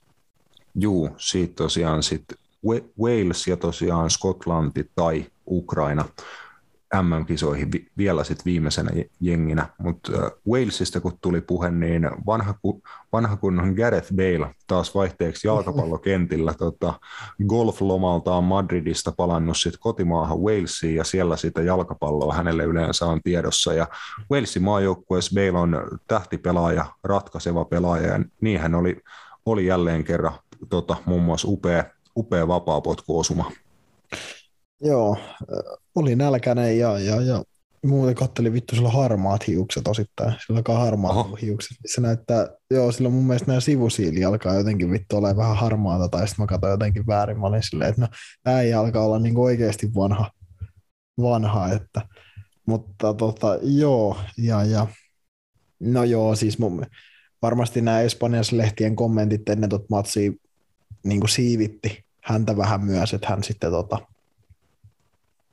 hän oli niin kuin yllättävän tämmöinen niin kuin suorasanainen ja hän oli niin kuin aika paljon asennetta, mitä Gareth Baleilta ei yleensä nähdä, että hän on ollut aika aina semmoinen mun mielestä niin kuin ulospäin, kun hän, häntä haastatellaan tai jotain, niin aika semmoinen mitään sanomaton, mitään sanomaton mutta hän sitten niin kuin, hän kyllä niin kuin espanjalaislehtiin muun muassa espanjalaistoimittajia niin tylytti aika paljon ja taisi antaa Real Madridillekin jotain sitten vähän piikkiä, piikkiä siinä ja ja, ja. Kun teki tosissaan tämän vapaapotkun maalin, niin huusi just kameralle, että suck that, ja en tiedä sitten oliko tämäkin johonkin ilmeisesti Espanjan suuntaan suunnattu tota, ää, ele, mutta tosissaan joo, oli niin kuin, toi oli niin kuin vintage Gareth Bale, Gareth Bale tota, esitys, ja, ja toi Wales on ihan kivan näköinen porukka siis mun mielestä kokonaisuutena, että, että just katsoo Naaro Ramsia ja Joe Allenia ja Harry Wilsonia ja Daniel Jamesia, ja toi on ihan kiva, kiva, kiva joukkue, että, että tota, en tiedä, sitten just mietin tuossa, että olisi mielenkiintoista nähdä, kun olisi, tota, jos nyt tosissaan Skotlanti Ukraina päästään jossain kohtaa pelaamaan, myös Wales-Skotlanti ottelu, mikä ratkaisee tota, kumpi menee MM-kisoihin, niin siinä voi olla aika, aikamoista vaahtamista tiedossa. Kyllä, ka, niin kuin kaksi kuitenkin Iso-Britannian lipun alla olevaa valtio ei ole ne kaksi, jotka toisiaan mitenkään verisesti niin kuin vihais tai inhois, ainakaan mun, mun tietääkseni, että ehkä heillä on jotain niin kuin yhteistä pintaakin si, siinä, että heillä on vähän tämmöinen, on siellä niin kuin Eng, Englannin varjossa ja näin, näin poispäin, mutta tota, siitä varmasti niin kuin tulisi tunne, tunnelmallinen matsi, jos saadaan Wales ja Skotlannin välillä toi jatkokarsinta finaali sitten ke, kesäkuulle, mutta joo, Itävallan tosiaan pystyi Wales 2-1 kahdella Gareth Balein maalilla ka- kaatamaan ja siitä sitten nimenomaan hupia ja paljon lehtiotsikoita. Varmasti tuolla Madridissakin kyllä niin kuin rea- reagoitiin tähän, mutta mä luulen, että niin kuin se on vaan Balein mieleen, että mitä enemmän niin kuin hän pystyy kiusaamaan siellä madridilaislehdistöön, niin se, sitä enemmän häntä niin kuin naurettaa. Joo, ja siis Gareth Bale on mun mielestä semmoinen pelaaja, ketä arvostetaan. Niin kuin me joskus listattiin, niin hän on meidän aliarvostetuin pelaaja monella tavalla siihen nähden, mitä hän on Real Madridillekin tehnyt. Että ilman hänen maalejaan niin ei todennäköisesti kahta mestariliiga pystyy välttämättä edes olisi, mitä he tuossa voitti mm. viiteen vuoteen silloin. Niin, siis se on sitten, joo, viime vuodet ei ole mennyt varmaan ihan putkeen, mutta onko se pelkästään Gareth Balein vika, niin mä en ole edelleenkään ihan täysin sitä mieltä. Että, et, eikä se välttämättä ole Carle Ancelottinkaan vika, mutta se voi olla jonkun muun siellä Real Madridissa olevan ihmisen sit päätös, että hän ei siellä pelaa. mistä sitä tietää. Että mä, en, mä en jaksa uskoa siihen, että toi kaikki on pelkästään, niin kuin, että Gareth Bale ei halua pelaa tai Gareth Bale ei tiedä sitä sun tätä. Kyllä mä veikkaan, että siinä on jotain muutakin. Kyllä mullakin pelaajan menisi moti, tiedätkö, mä olisin ollut joukkueen parhaita pelaajia monta vuotta, ja sitten tiedätkö, jossain kohtaa mun päälle ruvetaan sylkeä suunnilleen. Niin olisi niin, vähän, tiedätkö, juu, silleen, että kuka juu. sitä kuuntelee. Kyllä, että kyllä sen, kyllä sen tietyllä tavalla ymmärtää. Ollaan tästä en, ennenkin puhuttu, mutta just se, että Beilille on niin kuin Espanjassa ehkä sitten just Madrid-kannattajien ja madridilaislehdistön ja espanjalaislehdistön puolesta niin kuin aikamoista epäkunnioitusta hän on kyllä sieltä suunnalta kohdannut nimenomaan niin kuin huolimatta näistä kaikista huikeista saavutuksista ja mestaruuksista, ratkaisevista maaleista ja muista, mitä hän on madridilaisille tarjonnut, niin niistä huolimatta kyllä hän on aika usein ollut se eka kaveri, johon se syyttävä sormi osoittaa, vaikka siellä varmasti olisi kyllä paljon muitakin ja ehkä paljon niin kuin parempiakin kavereita ottaa vastuuta niin kuin Real Madridin milloin mistäkin ongelmista, niin erikoinen toi koko saaga. Mä luulen, että Bale sitten ehkä uransa jälkeen siitä pystyy vähän avoimemmin puhua ja sitäkin tarinaa kertoo, niin ehkä joskus, joskus vielä saadaan niin kuin vähän täsmällisempiä vastauksia, että mitä siellä niin oikein tapahtuu. Että kaveri kuitenkin voittanut kaiken niin kuin maa ja taivaan välillä Real Madridissa ja silti asema on niin kuin toi. Mutta hauska, hauska tota, pit, muistutus siitä, että aika kova, kova pelaaja se Bale vieläkin on. Mutta sitten vielä viimeiset maajoukkuepalloilut. Afkonin finalistit, eli Egypti ja Senegal kohtaa toisensa Afrikan MM-karsintojen toisessa osassa, että siellä ensimmäisen osan jälkeen Egypti on 1-0 johtoasemassa ja nyt, nyt sitten Senegalin kotiottelus huomenna haetaan kisoihin meniä. Mitä veikkailet Maatias, että saako Egypti ikään kuin revanssin siitä Afkonin finaalista ja menee Senegalin edellä MM-kisoihin? No tieten niin voi kyllä käydä. Mä en toivo, että niin käy sen takia, koska mä koen, että Senegalilla ainakin, mitä mä olin livenäkin katsomassa heitä 2018 tämän kisoissa, niin on huomattavasti paljon enemmän annettavaa jalkapallon joukkueena niihin kisoihin, niin kuin, kun katsotaan peliä ja pelillisiä juttuja, mitä Egyptillä. Niin, niin kyllä mä toivon, että Senegal sinne pääsisi sen takia just, että, että Egypti tuo varmasti se oman fiiliksen niin kuin sillä mitä se maa niin kuin kulttuurina ja, ja niin kuin fudistiekko yhteisönä ja se intohimoinen niin kuin kansa, mikä siellä niin kuin jalkapalloa ja Mousalahia ja kumppaneit niin kuin, ää, kannattaa, niin tuo varmasti niin kuin oman lisänsä, mutta jos katsotaan puhtaasti niin kuin jalkapallollisista näkökulmasta, mm, niin ei Egyptillä ole kyllä hirveästi annettavaa mun mielestä MM-kisoihin, niin kuin puhuttiin Islo Afkonin kohdalla, että, että sen verran, sen verran niin kuin heikko, heikkoa niin kuin, ja niin kuin average-tason pelaamista se heidän niin kuin, jalkapallo on. Joo, eikä he, eikä he millään jalkapallon tyylinäytteellä ilmeisesti ole tuonne MM-kisoihinkaan menossa, että tuossa ekassa osassa 1-0 voitto nel, neljän minuutin kohdalla äh, senegalilaispuolustaja Saliu Sissin omalla maalilla, että Nancy puolustaja tota, laittoi pallo epäonnisesti omaan verkkoonsa neljän minuutin kohdalla ja se jäi ottelun ainoaksi maaliksi sitten, että tilastojen puolesta Senegal piti 55 pinnaa palloa, maalintekoyritykset meni kyllä 6-4, Egyptille 2-1 maalia kohti myöskin, myöskin Egyptille, että tokasta osasta varmasti todella tiuk- tiukka tulee se sitten se Senegalin kotona ilmeisesti. noit muita, muita sitten näitä Afrikan MM-karsintoja, että tosta menee tosiaan jompi kumpi MM-kisoihin. Sitten näin käy myöskin parissa Nigeria, Ghana. Uh, nopea veikkaus siitä, Matias, kumpi painaa kisoihin. Ensi, uh, ensi, ensimmäisen osan jälkeen 0-0.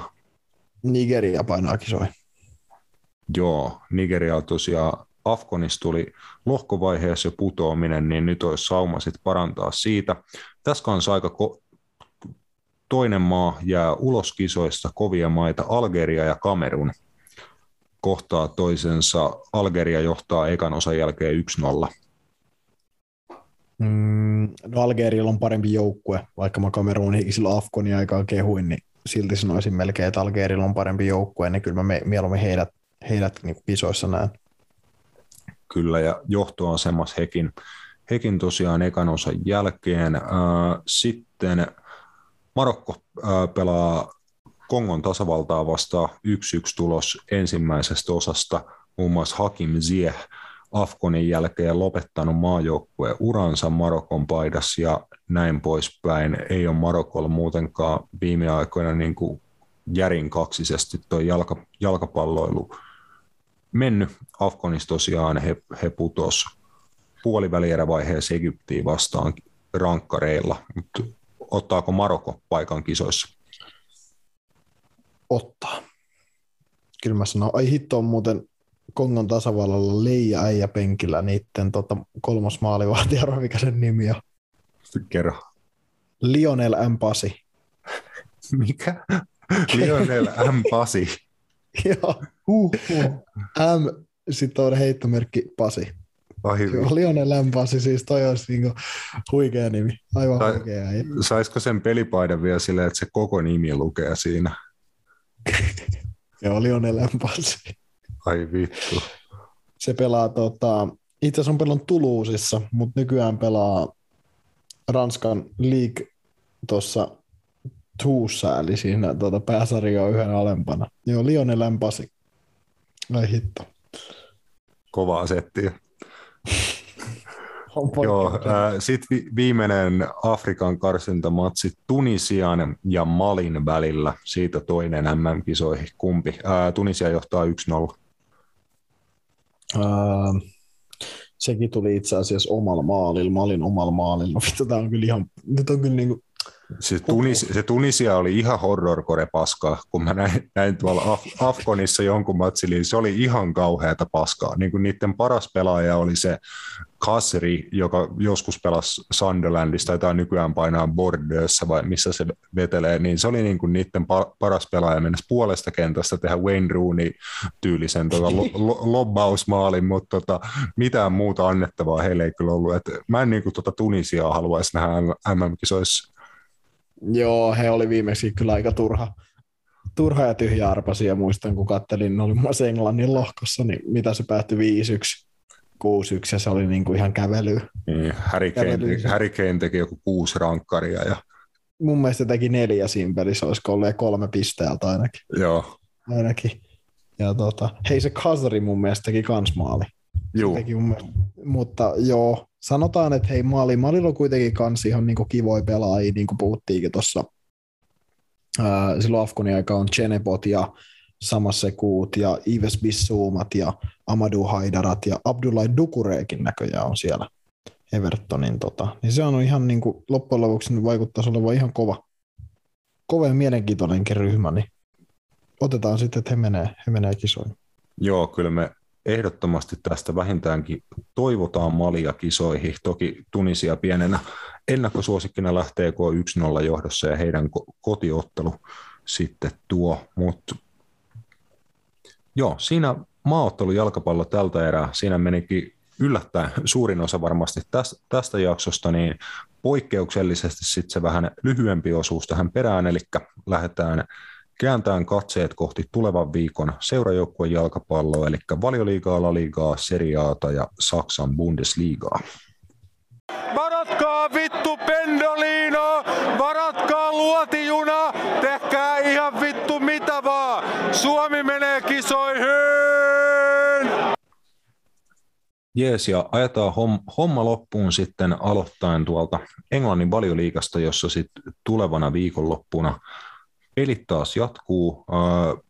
Ennen maaottelutaukoa vaan osa valioliigajoukkueista pelaili, ja osa sitten oli tuolla FA Cupin puolella, puolella ratkomassa sitten FA Cupin välieräjoukkueita, ja sieltähän saatiin sitten Manchester City ja Liverpoolin välillä FA Cup välierä. Nämä jengit tosiaan kohtaa sitten tuossa tossa, pa, noin pari viikon päästä ää, 10, 10. päivää huhtikuuta sunnuntaina massiivisessa valioliigamatsissa hyvinkin mahdollisesti valioliigan mes, mestaruus sitten ratkotaan siinä ottelussa ja siitä, siitä viikon päästä he tosiaan kohtaa sitten uudestaan FA Cup välierässä, että saadaan valioliigan ja kenties Euroopan kah, tällä hetkellä kahden parhaan jalkapallojoukkueen välillä saadaan parikin massiivista matsia ja sehän meille Matias kelpaa.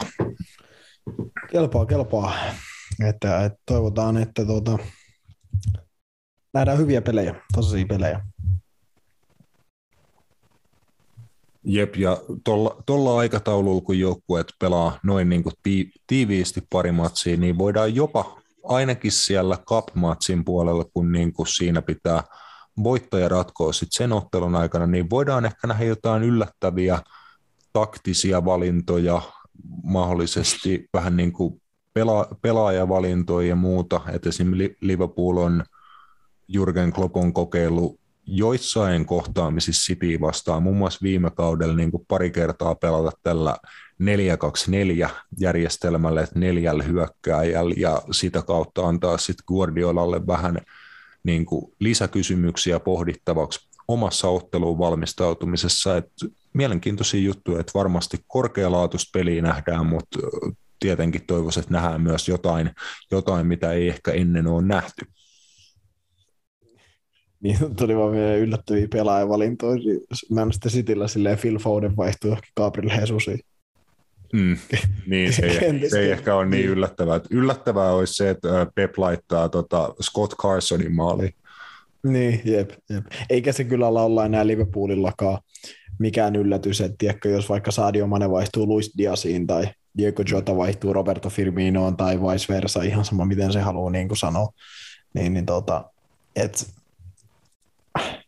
varmasti nähdään niin kuin kaksi tosi laadukasta jalkapalloottelua, jos kummassakin on isot panokset. Toki siinä kapin pelissä nyt on sinänsä vielä isommat panokset omalla tavallaan, että sitten tuota, voittaja tietenkin menee sitten finaaliin, finaaliin ja, ja tuota, valioliikassa nyt kuitenkin pelataan sitten vielä, vielä matseja sun muuta, mutta joo, et, et hieno, hieno niin kuin, tota, tämmöinen niin loppuhuipennus mun mielestä niin kuin eurooppalaiseen jalkapallokevääseen, niin mm. se ollaan kyllä näkemässä.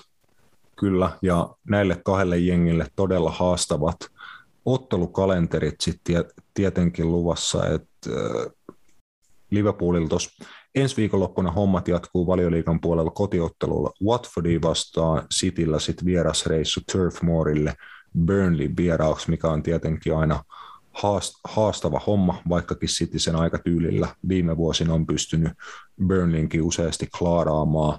Uh, sori mun muisti ei toimi. Kenet City sai mestarien liigas vastaan? Atletico Madrid. Aivan, niin siinä oli niin kuin se sauma, että tuossa en, ennen tota ensimmä, ensimmäistä heidän kohtaamistaan valioliigan puolella, niin siinä pel- pelataan kuitenkin viikolla mestarien liigamatsit, että Liverpoolilla on vierasreissu tota Benfica vieraaksi ja Cityllä, en muista alkaako vieras vai kotimatsilta Ikoa vastaan, mutta voi olla, että jos niin kuin homma menisi käsikirjoituksen mukaan, niin Liverpool saattaa klaarata Benfican niin kuin jo siinä ekassa osassa, ja he pystyvät mahdollisesti sit vähän säästämään tiettyjä pelaajia niin kuin peliminuuttien puolesta, tekee enemmän vaihtoja, jos ottelu on jo ratkennut, ja sitten siihen toiseen osaan voi myös vähän säästää pelaajia. Eihän se tietenkään välttämättä näin mene. Voi ihan hyvin olla, että Benfica antaa Liverpoolille haastavan ottelupari, ja se menee ihan päätyyn päätyyn asti niin kuin jatkoon meni ja ratkominen siinäkin, mutta niin kuin paperilla voi olla, että City niin kuin tulee vähän enemmän kuormittuun noista atletikomatseista. No ihan varmaan. Tai ainakin pitäisi, pitäisi että kotona tosissaan aloittaa, aloittaa Atletico vastaan, että se ehkä vähän helpottaa sit sitä, sitä siinä, että he pääsee pelaamaan tavallaan siinä peräkkäin, niin Cityä ja to, anteeksi, Atletico ja Liverpoolia vastaa kotona niistä matkustamista ei sitten, ei sitten tuu, mutta, mutta tota, joo, en, en tiedä. Eipä tuossa nyt oikeastaan, korttipakka on kyllä aika levällään vielä niin siinä mielessä, että ei tässä oikein voi mitään statementteja vetää oikein suuntaan jos toiseen. Mm. Mutta tosiaan molemmilla ensin valioliikassa tämmöiset rutiinimatsit klaarattavana ennen kuin sitten tulee tämä keskinäinen kohtaaminen – mestarikandidaattien välillä. Jatketaan sitten muihin valioliikahommiin. Brightonin ja Norwichin välillä lauantaina kello 17. Varsinkin tota Norwichin kannalta iso ottelu. Nopea mennään tu- tulosveikkauksia, että Brightonillakaan ei ole erikoinen tuloskunto todellakaan ollut viime aikoina, että viimeiset kuusi valioliigaottelua pelkkää tappioa, siinä välissä 2-0 voitto Wat- Watfordista, että ei ole kummallisesti mennyt lokeillakaan ja Norwich tosiaan sarjataulukon pohjimmaisena mm, pystyykö Norwich hakemaan Brightonin vieraana mitään orastavaa toivoa heidän loppukauteen vai Ei. lyödäänkö vikoja nauloja arkkuun? Juu, juu. En mä tiedä, missä saatanan kännissä mäkin on ollut, kun mä joskus silloin... No okei, okay, Norwich saisi voittaa pari peliä silloin, kun mä sanoin, että ne säilyy, mutta ei mä ne sitten tota säilynytkään. Että... Juu, ei, ei kyllä tota... Jos sulla on kuuden ottelun tappioputki, niin mikä sen parempi kuin ottaa Norwich sitten vastaan siitä, niin, niin, niin kyllä siitä pitäisi aika, ainakin kolme pistettä mun mielestä Brightonille aika, aika rutiinisuorituksella tulla, että ei, ei toi Norwich ole, Norwich ole vaan tarpeeksi laadukas. Jos olisi ollut Carroll Roadilla, niin mä olisin voinut antaa pienen sauman vielä, mutta en jotenkin jaksa uskoa. Että Brightonin vieraana niin on hirveästi saumoja. Kyllä, että Norwich on heidän tämän kauden 29 valioliigaottelusta hävinnyt 20. että voi hyvin olla, että nyt, nyt sitten 20 eka tappio kolmasta, kolmesta, kymmen, kolmannesta kymmenennestä, vittu oli vaikea, että mat, matsista sitten tulisi tulis siihen vielä. Ää, Robert voisi heittää tähän jonkun tota, oman analyysinsä, mutta ehkä mekin osataan tämä ratkoa. Lontoon paikallinen Chelsea Brentford lauantaina 17.00 rutiini kotivoitto Chelsealle, joka ei saa myydä lippuja otteluun. Joo. Tämä on se helpoin vaihtoehto, missä on vaan joo. Joo, se on ne kausarilaiset vissiin pääsee otteluun katsomaan, että toki tässä Chelsean kannalta eletään äärimmäisen mielenkiintoisia aikoja, että saadaanko seura myytyä, jos ja kun se saadaan, niin kuka, ketkä on sitten Chelsean uusia omistajia ja mitä kaikkea se tarkoittaa sitten joukkueen, joukkueen kannalta, että haasteita Chelsealla tuo kentän ulkopuolelle riittää, mutta kentällä luulisi kyllä, että tosiaan kolme pistettä tarttuu tuosta mukaan. Joo, joo, kyllä mäkin, kyllä mäkin niin lähtisin sanomaan. Että... Yes, sir. Sitten Leeds Southampton. Siinä on Jesse Marchin miehille tota, kolmas peräkkäinen valioliiga voitto hakusessa, että edelliset kaksi matsia tosiaan voittoihin, voitot Norwichista ja sitten se aivan viime hetken sensaatiomainen vierasvoitto Wolverhamptonista edellisellä kierroksella, niin jatkuuko Leedsin voittoputki kotimatsissa Southamptonia vastaan? Hmm. Mä veikkaan, että jatkuu. Mä veikkaan, että jatkuu. Mä sanoin, että Southampton sopii Leedsille kyllä ja viihdyttävä peli nähdään. Mä sanoin, että Leeds, Leeds voisi jopa ottaa tuosta 3-2 kotivoito. Joo, toi, toi voi olla kyllä viihdyttävä vauh, vauhdikas jalkapalloottelut. Molemmat jengit niin kuin pelaa aktiivista jalkapalloa, prässää korkealta ja sitä kautta myös sit syntyy paljon maalipaikkoja yleensä niin kuin molempiin päihin näiden joukkueiden jalkapallootteluissa. Leedsin kannalta ikäviä uutisia, että Patrick Bamford, oliko kuutisen viikkoa, nyt joutuu taas olemaan sivussa. Calvin Phillipsin he on ilmeisesti saamassa takaisin keskikentälle. Se on ihan elintärkeä homma heille, mutta Bamfordille pitää sitten taas korvaa ja jos, jostakin löytyy, että milloin sitä on hoitanut Dan James ja milloin Rodrigo ja mitä kaikkea. Sitten tietenkin nuori tota Joel Gelhard myös, myöskin sitä hommaa hoitanut, mutta Bamfordin niin kuin menettäminen tietty paha, paha takaisku Leedsille, mutta kyllä mäkin kallist, kallistuisin kuitenkin tuohon, että he niin kuin Elan Roadin tota hengellä ottaa isot isot kolme pistettä tosta. Sitten mikä helvetin tota, joku Midlandsin, Keski-Englannin tota, paikallisvääntö Wolverhamptonin ja Aston Villan, Villan välillä. Wolvesille tosiaan viimeksi, viimeksi tappio Leedsiin vastaan ja Villalla on ollut heikompia esityksiä, että ei ole ihan ensimmäinen kerta ollut tuon Arsenal-tappion jälkeen, kun Steven Gerrard lehdistötilaisuudessa niin kuin vaati joukkueeltaan parempia esi- esityksiä pitää niin kuin tekemisen tason kokonaisvaltaisesti parantua. Ää, miten käy Wolves Villassa? Mä veikkaan, että Aston Villa hakee, hakee vierasvoiton kyllä Molinööltä. Mulla on semmoinen fiilis, että Mm, Ne, parantaa, ne parantaa. Ja nyt ne hakee vierasvoiton sieltä. olisi hyvät pisteet.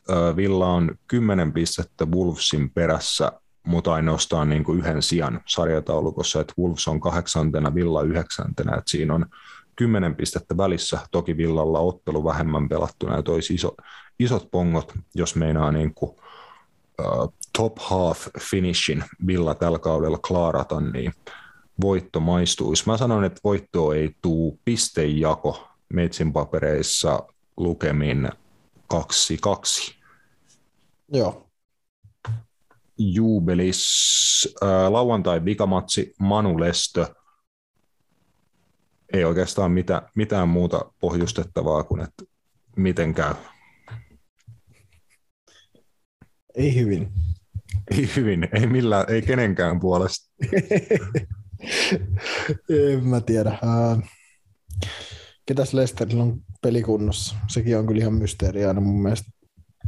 En muista yhtään, että ketä niilläkin pelaa ja milloinkin. Ää, ää, no Manu voittaa, sanotaan vaikka näin. Nyt ne voittaa. Vai voittiko ne viime pelinkin? Ei. Nyt ne voittaa. Ne on sisuuntunut Atletico Madrid tota, tappiosta, kun ne oli omasta mielestään niin hyviä. Ja sitten ne tota, nyt ne ottaa sen ottaa kotivoiton ja sitten ne Mm. on taas omasta mielestään. Nyt ne rupeaa varmaan puhua, kun sen Tottenham voiton jälkeen puhuttiin mestariliigan voittamista, niin olisiko nyt sitten valioliigan voittamisesta, jos ne on Lesteri voittaa kotona. Niin, kai ne alkaa jo ensi kauden valioliiga mestaruutta suunnitteleen sitten, että Joo, nimenomaan, nimenomaan, että, että eiköhän se, Manuton voito. Hyvä pöhinä jatkuu niin kuin Rangnickson. Hyvällä pöhinä, pöhinällä eteenpäin. Joo, kyllä mun tekisi tekis mieli yrittää veistellä jotain perusteita sille, että miksi, miksi Lestö pystyy Old Traffordilta tuloksen hakemaan ja bla bla bla, mutta en mä taida kyllä tällä kertaa uskoa niihin itsekään. Mä sanon kyllä kanssa, että United voittaa jollain ei niin inspiroivalla ja innostavalla tavalla. 2-0, 2-0, kaksi rankkaria. Joo, joo, kuulostaa ihan hyvältä. Hyvältä setiltä. Yes sir. Sitten sunnuntain puolelle West Ham Everton. Everton tarvii huuta, huutaen pisteitä. West Hamillekin ne kelpaisi, jos he ei halua tippua Unitedin kelkasta tuossa europaikkojen taistossa, niin London Stadiumilla West Ham Everton, how it's gonna be. Uh, West Ham voittaa. Se on, Mm. Tämä on, tää on niinku hy- erittäin mun mielestä hyvä matsi David Moyesille. Tietää, että Frank Lampard ja hänen hyökkäysideologiansa niin sopii West Hamin vastahyökkäys tota, tyylille erittäin mainiosti, uskoisin näin.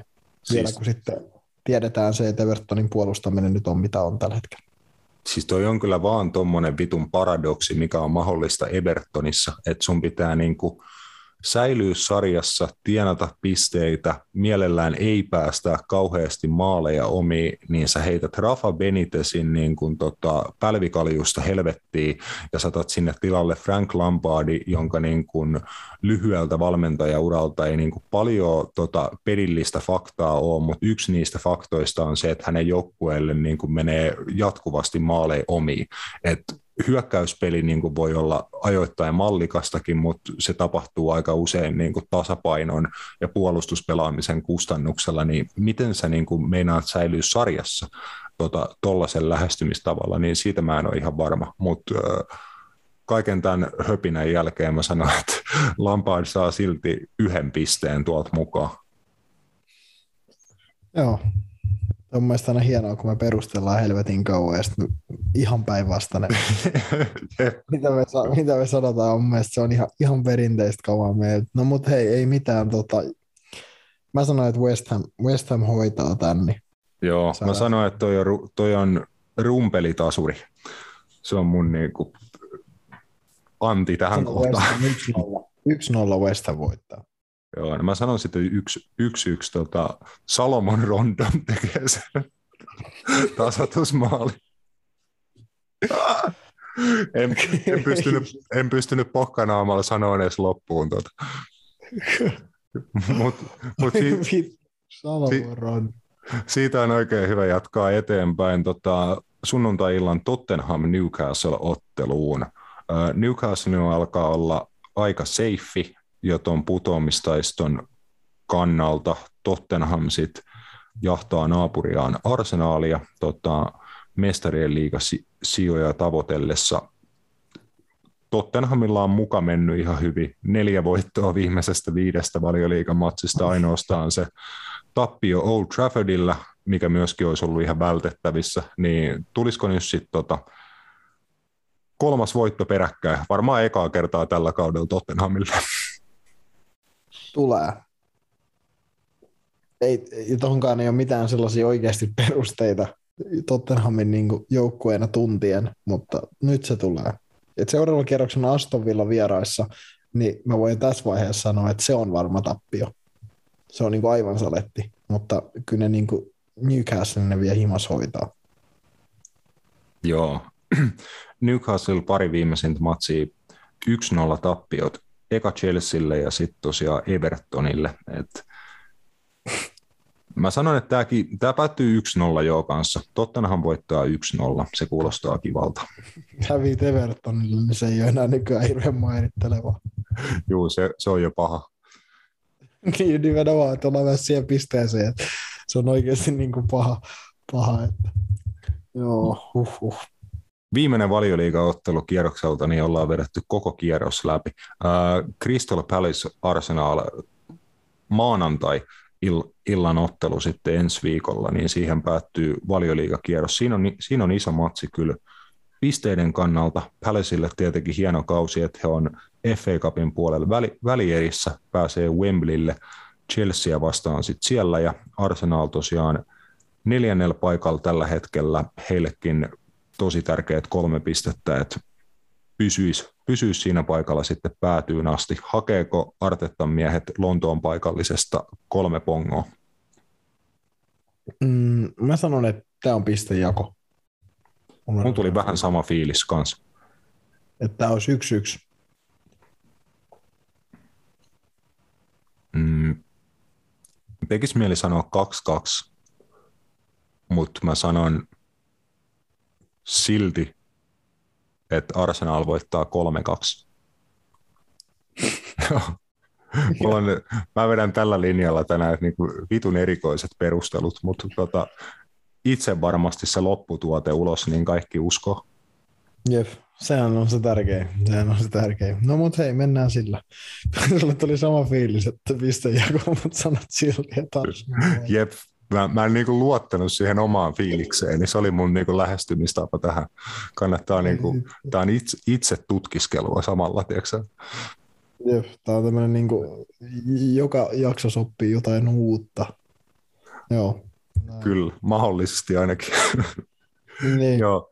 Siinä tota, koko, koko valioliigakierros tota, ennusteltu. Siitä ihan, ihan samaan ei ole kaikkien muiden sarjojen kohdalla aikaan, niin otetaan vähän tämmöisiä poimintoja. Äh, Espanjan La Ligassa lauantai-iltana Celta Vigo Real Madrid. Hakeeko Los Blancos kolme pogoa?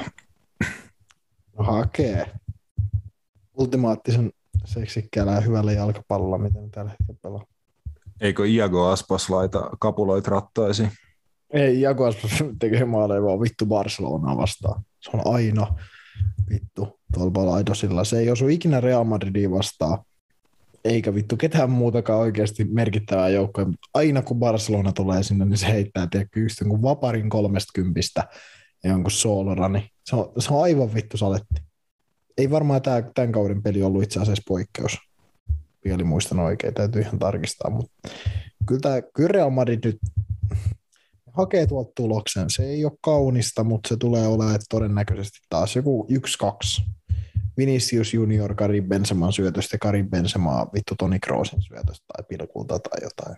Mä luulen, että nyt tarvitaan Kasemiiron maaleja, kun hän tulee pelikiellosta takaisin vahvuuteen. Huhhuh. No huhhuh. No huh, niin, niin. Kasemiiron screameri. Jep.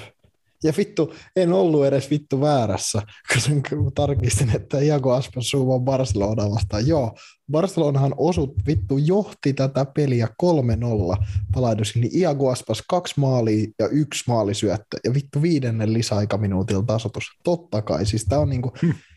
se on niinku joka kauden ihan vitun vakio. Aina ja kun Aspas joku tekee voittomaalin tai tasotusmaalin Barcelonaa vastaan Balaidosille ja se ei vittu koko kautena näitä jengejä vastaan mitään muuta. Muuten hän on hyvä hyökkäjä kyllä. Mutta just, siis tämä on ihan saletti. Joo. Mutta tota, joo, mennään sille, että okei, sanotaan, että Vinicius Benseman syötöstä, Casemiro Benseman syötöstä. Joo, Benzemalle 0 plus 2 peruspäivä. All right. Mites äh, pikkuveli Atletico kot, kotimatsi Alavesia vasta? Ei voi hävitä. Ei voi. ei, ei, ei voi millään hävitä ihan oikeasti. Alaves on toisiksi vikan sarjassa, niin tämä on kyllä semmoinen, sen tason niin kuin peli, että pitäisi olla aika napostelu kolme pistettä, vaikkakin Atletico on mitä on. Tosin on parantanut kyllä, mutta tota, ei voi hävitä. Joo, mulla on aina sympatiat legendaariselle UEFA Cup-finalistille, tota, Deportivo Alavesille, mutta valitettavasti näyttää, että ei sarjapaikka paikka niin säily tällä kaudella. Joo, ei, ei. Se on ollut monta kautta niin hilkulla ja, ja, ja ei se. Jossain kohtaa se vaan näillä pienemmillä seuroilla on ikävä kyllä. Niin kuin ollaan Burning kohdalla muun muassa puhuttu, että se on edessä, että se ei vaan enää riitä. Joo, onhan tuo isojakin pallopelejä sarjataulukkoon kärkipäässä. Äh, sarja kakkonen Sevilla ja sarja kolmonen Barcelona kohtaa Camp, Camp Noulla. Minkälaista settiä odotat siitä? Uh, iso peli, tärkeä peli kakkospaikan kannalta.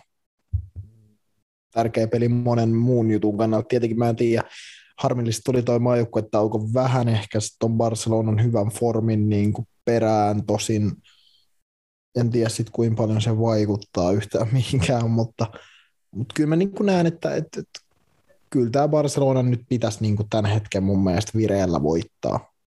Että tota, ja niillä tehoilla, millä he tällä hetkellä niin kuin peleissä rullannut, niin kyllä mä uskon, että he tämän voittaa. Se vie jo helppo, se vie on niin kuin sarjataulukki näyttää, niin huippu, huippujoukkue, mutta mä uskon vaan, että tämän hetken vireellä, niin että Barcelona on tehnyt viimeiseen kolmeen kotipeliin vähintään neljä maalia per matsi, ja tota, Sevilla on tehnyt alle kaksi ja puoli maalia viimeiseen seitsemään vieraspeliin. Niin Kyllä mä veikkaan, että Barcelona tämän voittaa. Joo, Sevilla toi aika uskomaton 12 tasapeli tämän kauden La Liga-matseissa. Toki tappioita on vain kaksi, mutta se kuitenkin tarkoittaa sitä, että Barça on enää kolmen pisteen päässä matsin vähemmän pelanneena. Sanoit, että maaottelutauko tuli vähän Barcelonan rytmiin sekoittaan, että sen puolesta ehkä ei pitäisi niin kuin suurta niin keskeytystä rytmiin tulla ainakaan heidän keskikenttäpelaajille, koska Barcelonan keskikentän kolmikko on tällä hetkellä myös Espanjan maajoukkueen avaava keskikentän kolmikko, että Sergi Busquets, Pedri ja Gavi muodostaa keskikentän kolmikon myös tuolla Luis Enriquen Espanjan maajoukkueessa. Joo, muun muassa nyt oli Albania vastaan Rodri, Rodri siinä Busquetsin tilalla, mikä on tietenkin Barcelonan kannalta erittäin hyvä uutinen, koska Sergio Busquetskin on – on jo vähän iäkkäämpi kaveri, mutta joo, tietenkin tärkeä voitto ja, mun mielestä niin kuin tota, anteeksi, siis tärkeä ottelu, ei tässä nyt vielä ole mitään voitettu, mutta tota, tärkeä voitto olisi nyt Sevillasta ottaa ihan senkin takia, että tuossa tulee noin Frankfurt-ottelut sun muuta, niin, niin se kyllä tekisi niin kuin itseluottamukselle, jollei se nyt on klasikovoiton jälkeen jo aika tapisoon, niin vielä vähän enemmän niin kuin hyvä. Joo, vähän aihetta sivuten semmoisen otsikon tänään vaan spottasin tai jonkun Twitter-mölinän, että tällä Gavilla olisi sopimuksessa ulosostopykälä tänä kesänä voimassa, joka ei ollut kuin jotain, no kusetaanko mä kauheasti, jos mä sanon, että 50 miljoonaa euroa, mutta joka tapauksessa se summa oli niin kuin Gavin kaltaisesta supertalentista niin kuin aika kohtuullisen kuulonen, että jos tämmöinen tilanne on, että hänelle ei jatkosoppariin saada ja olisi niin kuin sopuhintaan saatavilla, että siinä saman tien nostettiin sitä, että Liverpool on hänestä kiinnostunut ja varmasti niin kuin ihan kaikki tota, huippuseurat ympäri Eurooppaa on kiinnostunut 2004 syntyneestä kaverista, joka pelaa Barcelona ja Espanjan maajoukkueen avauskokoonpanossa, niin miksei olisi kiinnostuneita, mutta näetkö, että Barcelona jotenkin niin kuin onnistuisi sössiin hänen tulevaisuuden siten, että se olisi jossain muualla kuin Kataloniassa? Ei, en, ei.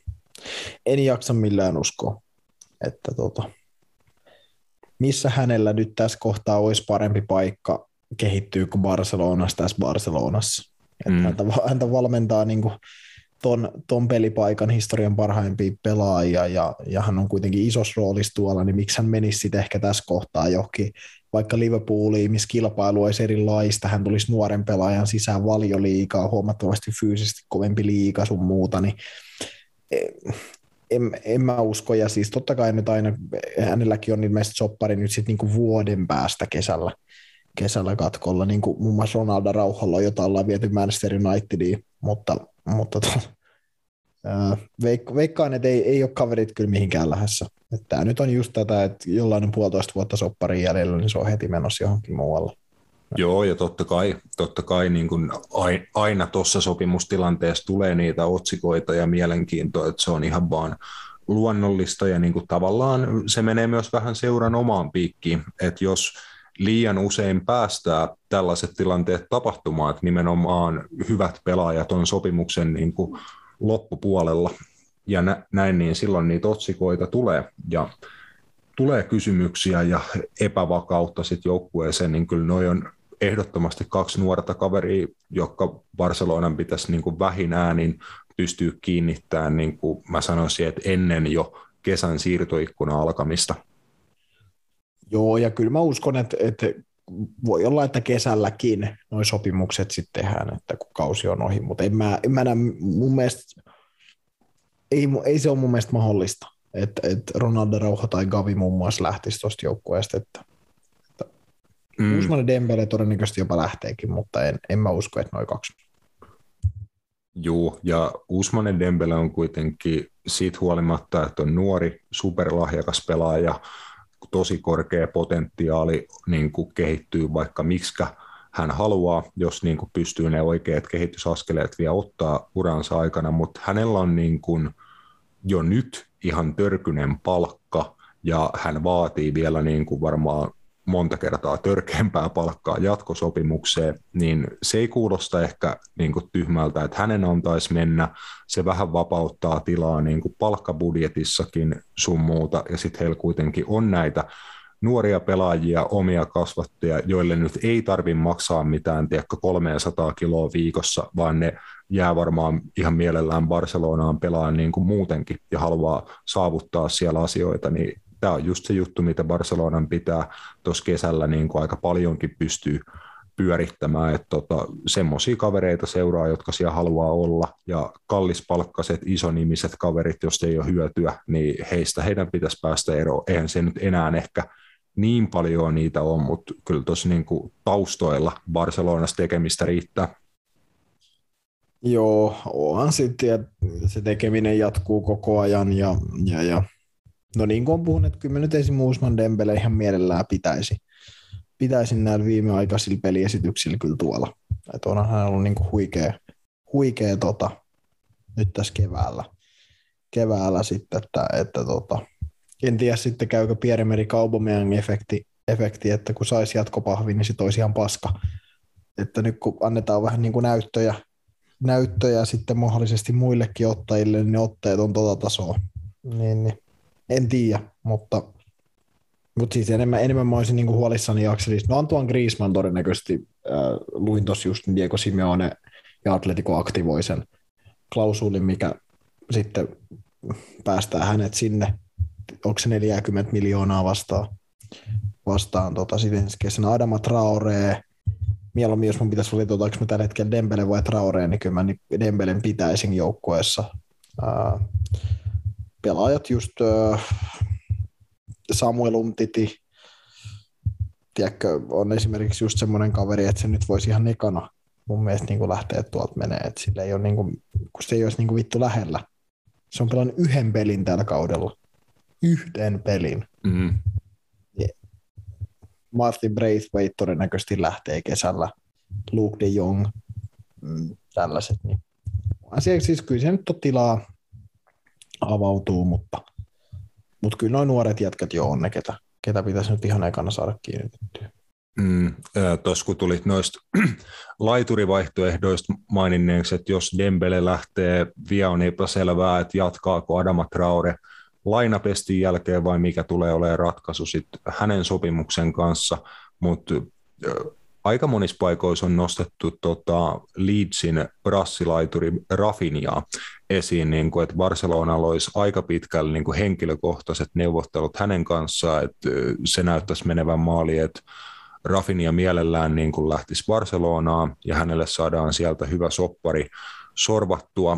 Siihen varmasti vaikuttaa se, että hänellä on ulosostopykälä, että jos he tippuu valioliikasta, niin se oli 25 miljoonaa euroa vai puntaa, ja sitten jos Leeds säilyy valioliigassa, niin sitten se on 75 miljoonaa. Et totta kai siinä nyt on tuommoinen ihan pikkuinen 50 miljoonaa ero, joka varmaan Barcelonakin kannalta saattaa niin olla se ratkaiseva, ratkaiseva ero siinä, että lähteekö se Rafinjaa hankkiin vai ei, mutta mitä mieltä olisit siitä vaihtoehdosta, että tota, Brassilaituri nähtäisi Camp Nulla?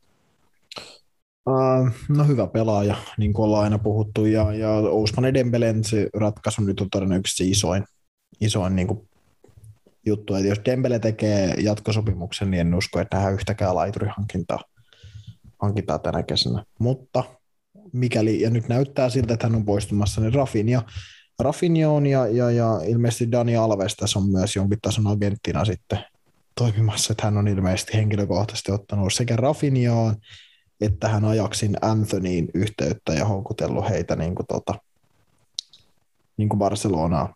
Ja, ja, no, Dani Alves nyt on se, sen tason huuliveikko muutenkin, että en yhtään ihmettelisi vaikka onnistuskin. Mm. Mutta tota, ja kun Brasilian maajoukkueessa tosiaan hänkin on, hänkin on niin kuin nämä kaksi kaveria muutenkin, niin, niin, niin tota, en tiedä, en tiedä, mutta tota, ää, mielenkiintoista. Niin ja sitten sit ollaan Rafinjalla on agenttina brasilialaissyntyinen, mutta Portuga, entinen Portugalin maajoukkuepelaaja ja entinen Barcelona-pelaaja Deco on ilmeisesti Rafinha agentti, niin siinäkin on sitten tietenkin vahvat Barcelona-linkit. Joo, kyllä mä nyt sanoin, että jos Rafinha johonkin Espanjassa tulee, niin se on, se on kyllä Barcelona sitten, että, että, että tota, ja on hänellä siis varmasti ottajia muissakin seuroissa, mutta jos sanotaan nyt, että maailman huippu, huippuseuroissa, niin, niin vasenjalkainen oikea laituri, niin aika monella spotilla se on kyllä niin kuin täytetty. Tai niin monessa joukkueessa. Mm. Liverpoolit, Bayern Münchenit, ää, sun muuta, että sitten on aika, no Manchester Cityssä olisi ehkä tilaa, mutta sielläkin vaatisi sitten joidenkin pelaajien liikehdintää niin kuin ulospäin todennäköisesti, että Barcelona jopa kuulostaa tähän tilanteeseen loogisimmalta – jos esim. Usman Dembele tosissaan nyt on sanottu, että hän olisi PSGn kanssa tehnyt sopimuksen, mm. niin, niin näin se, jos se näin tosissaan on. Joo, toki sitten muun muassa Liverpoolin kohdalla on niitä huhuja, tai niin kuin ihan uutisiakin, että Mousalahen kanssa sopimusneuvottelut on jokseenkin tällä hetkellä jäissä, että puhutaan tosi suurista summista, mikä hänen viikkopalkaksi sitten sopimukseen sorvattaisi, niin siitä ei ihan yhteisymmärrystä Liverpoolin seurajohdon ja sitten Salahin ja hänen edustajien kanssa on vielä saatu, niin siinäkin on nyt sitten orastava mahdollisuus, että kun Salahilla on kesällä vaan vuosisopimusta jäljellä, että jos hän sitten johonkin mahdollisesti siirtyisi, niin mä luulen, että siinä vaiheessa Rafin ja alkaa kyllä esimerkiksi Liverpooliikin kiinnostaa niin todenteolla, että siinä olisi niin aika tämmöinen yksi yhteen korvaaja siihen rooliin. Ja Rafinhan taidot kyllä jalkapalloilijana mun mielestä riittää ihan mihin tahansa Euroopan huippujoukkueeseen niin kuin laitahyökkääjäksi, että hän on mun mielestä parhaimmillaan ihan ilmiömäinen pelaaja, niin kuin se kyky tehdä 1v1-ohituksia on niin kuin jopa hämmentävää, että miten hän niin kovassa vauhdissa niin helpon näköisesti vastustajia ohittaa, sitten pystyy laukoon, luomaan maalipaikkoja, antaa erikoistilanteita niin kuin ihan mun mielestä ihan selkeästi niin tämmöinen huippujoukkueen pelaaja. Et se jää vaan nähtäväksi, että mikä huippujengi hänet sitten kesällä saa. Kyllä, ja sitten on, mä en tiedä kuin, kuin luotettavia nämäkin niin kuin huhut tai tällaiset on, mutta on myös ollut puhetta, että, että tota, Robert Lewandowski olisi tehnyt esisopimuksen Barcelonan kanssa tänä kesänä, että siirtymässä, siirtymässä tosissaan tota Barcelonaan. Se mä en sitten tiedä tosissaan Sport Italia on, tota, on uutisoinut, että olisi nelivuotisella sopimuksella siirtymässä kesällä. No, jos, jos sanotaan, että mm, olisiko tuossa hirveästi järkeä, niin joo, tavallaan, mutta sitten toisaalta ei. Totta kai he saisi ehkä maailman parhaan keskushyökkäjän hankittua, mutta heillä on Pierre-Emerick Aubameyangit sun muut, niin mihin ne tarvii nyt tavallaan 33-vuotiaan Lewandowskin sitten neljäksi vuodeksi kovan liksalla, ja he joutuisi maksaa hänestä noin 50-60 miljoonaa, niin kuulostaisi kyllä niin, kuin niin Jose Maria Bartomeu Barcelona ajan tiekka hankinnalta, mm. äh, niin hyvä vaikka Lewandowski onkin, mutta just se, että ei tuossa olisi niinku oikein mitään järkeä on linjankaan, mihin Barcelona on nyt niinku menossa. Et, et, nuori hyökkääjiä paljon sun muuta. Aubameyang on ollut hyvä, siis kun sitten olisi Lewandowski yhtäkkiä askiin, niin olisi jotenkin vähän omituinen. Omi, siis mun, mun mielestä omituinen, että niinku esimerkiksi Merlin Hollandin hankinnassa on niinku paljon enemmän järkeä nimenomaan se iän puolesta. Mutta niinku, et, miksi ottaa esim. Pierre-Emerick Aubameyangin vanhempi hyökkääjä, niin kuin vielä tonne sitten mukaan, mutta en, en tosissaan tiedä kuinka ää, pitäviä nämä on, mutta tosissaan jos on tota, että tota, alustava sopimus osapuolten välillä olisi jo tehty. Joo, no tuossa on kyllä mielenkiintoinen huhu. En ehkä niinku ihan vielä lähtisi Lewandowskin pelipaitaa tuon, mikä Sport Italian tota, huhun pohjalta ostaa, mutta mielenkiintoinen keissi ja onhan tuossakin niin mahdollisuus toteutumiseen niin kuin jon, jonkinlainen edes, että Lewandowskilla taitaa vaan se vuosi olla sopimusta Bayernissa jäljellä ja voi hyvin olla, että hänen matka jatkuu sitten uusiin ma- maisemiin ja tietenkin tullaan taas siihen, että mikä joukkue nyt ei haluaisi Robert Lewandowskia ke- keskushyökkäjäkseen, mutta se just, että kenellä siihen on varaa ja onko siinä sitten muuten, muuten järkeä, että syökse liikaa jonkun muun peliaikaa ja tämmöisiä asioita, mutta mä en ottais. Mä en ottais tällä hetkellä, jos multa kysytään silleen, että ottaisitko, niin mä sanoisin, että en. Mm.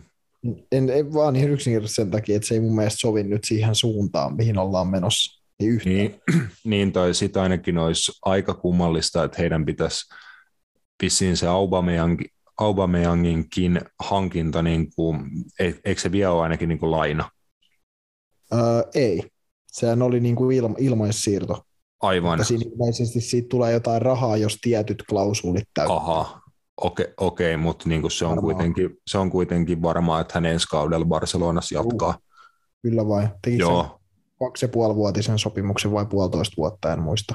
Aivan, aivan. Niin oishan se nyt erikoista, että Lewandowski sitten tuli samaan joukkueeseen, niin en mä ihan näe, että he olisivat niin kuin samassa hyökkäyskolmikossa samaan aikaan kentällä. Siis periaatteessa miksi ei Aubameyang vasempana laitahyökkäjänä, Lewandowski keskushyökkäjänä. En tiedä, kuka sitten pelaisi oikeata laitaa, mutta voisihan sekin niin kuin, sille paperilla kuulostaa aika kivalta, hei. Mutta tota, ymmärrän kyllä tuon sunkin, sunkin niin kuin kulman siihen, että ei siihen ehkä ole ihan niin kuin tarvetta, että mieluummin vähän haetaan nyt nimenomaan sitä erilaista uutta suuntaa nuorempien pelaajien kautta ja näin. Joo, ja siis se ei mun sen mä uskon, että Robert Lewandowski tulee tänä tai ensi kesänä kyllä liikkuu Bayernista, koska se just, että ei hänellä ole enää mitään saavutettavaa tuolla. Hän on voittanut mestarien liigat, äh, Bundesliigan joka vuosi, äh, sun muuta. Ei hänellä ole enää, hän on rikkonut Bundesliigan maaliennätyksen, ei hänellä ole mitään enää tuo Saksassa, miksi hän välttämättä siellä pysyisi. Niin mun mielestä se on ihan mahdollista, että hän liikkuu johonkin mutta se on sitten eri juttu, mutta mihin, mutta siis joo, en mä, totta kai mä ottaisin Robert Lewandowski, jos puhutaan taidosta ja siitä, että kuin hyvä hyökkäjä hän on. Niin kuin puhuttiin, niin varmaan maailman paras hyökkäjä tällä hetkellä, niin kuin puhdas numero ysi, mutta en mä, ei, ei siinä olisi vaan niin kuin mitään järkeä. Se ei olisi millään tasolla linjassa sen suhteen, mihin ollaan menossa, minkälaisia pelaajia tuot ollaan heittämässä pois, mitä sieltä on heitetty pois, niin, niin ottaa sitten, just niin kuin sanoitkin, että, että kun on niin paljon nuoria Ferran Torreseit, kumppaneita, niin sitten, että heistuisi yhtäkkiä penkille hyökkäystrioista, tiedätkö, just joku Memphis Depay, äh, Aubameyang, Robert Lewandowski, missä keski on 31 vuotta. Niin ei siinä mm. olisi oikeasti mitään järkeä. Se mun mielestä taas niin kuin tässä kohtaa. Jep, että nime, nimenomaan tuommoisista jutuista Barcelona yrittää ehkä vähän niin kuin soutaa eri suuntaan tällä hetkellä ja, ja näin, mutta mutta joo, jalka, jalkapalloon palatakseen, ennustiksää Matias sunnuntaina Barcelona voittoa Sevillasta? Joo, mä sanon, että 3-1 voitto. Kyllä vaan. Sitten Real Sociedad Espanyol vielä viimeinen La Liga-matsi ennusteltavaksi, niin päästään eteenpäin ja jaksokin kohta loppuu. 2-0. Sociedad voittaa. All rightis. Käydään sitten Bulissa nopea. Buli alkaa tietenkin Buli perjantailla Union Berliinin ja Kölnin välillä. Sitten, sitten no, otetaan pari poimintaa tuolta mestaruustaistosta. Bayern München vierailee sarjassa viidentenä olevan Freiburgin vieraana. Kuinka railakkaa voito he sieltä hakee? Mä tuon tähän semmoisen eri näkökulman, että, että kun noin Dortmund-Leipzig pelataan sen jälkeen myöhemmin, mm. niin mä tuon sen näkökulman, että jos Bayern äh, kakkaa, niin Dortmundkin kakkaa, mutta jos Bayern voittaa, niin Dortmundkin voittaa. Koska jos Dortmundin pelaajat saa päähänsä, tiedätkö sen, että hei, että että nyt meillä on mahdollisuus päästä kolmen pisteen päähän, jos vaikka Freiburg jotenkin onnistuisi voittaa Bayernin, niin mä oon ihan varma, että ne häviäisi Leipzigille. Mä oon niin kuin ihan, ihan saletti.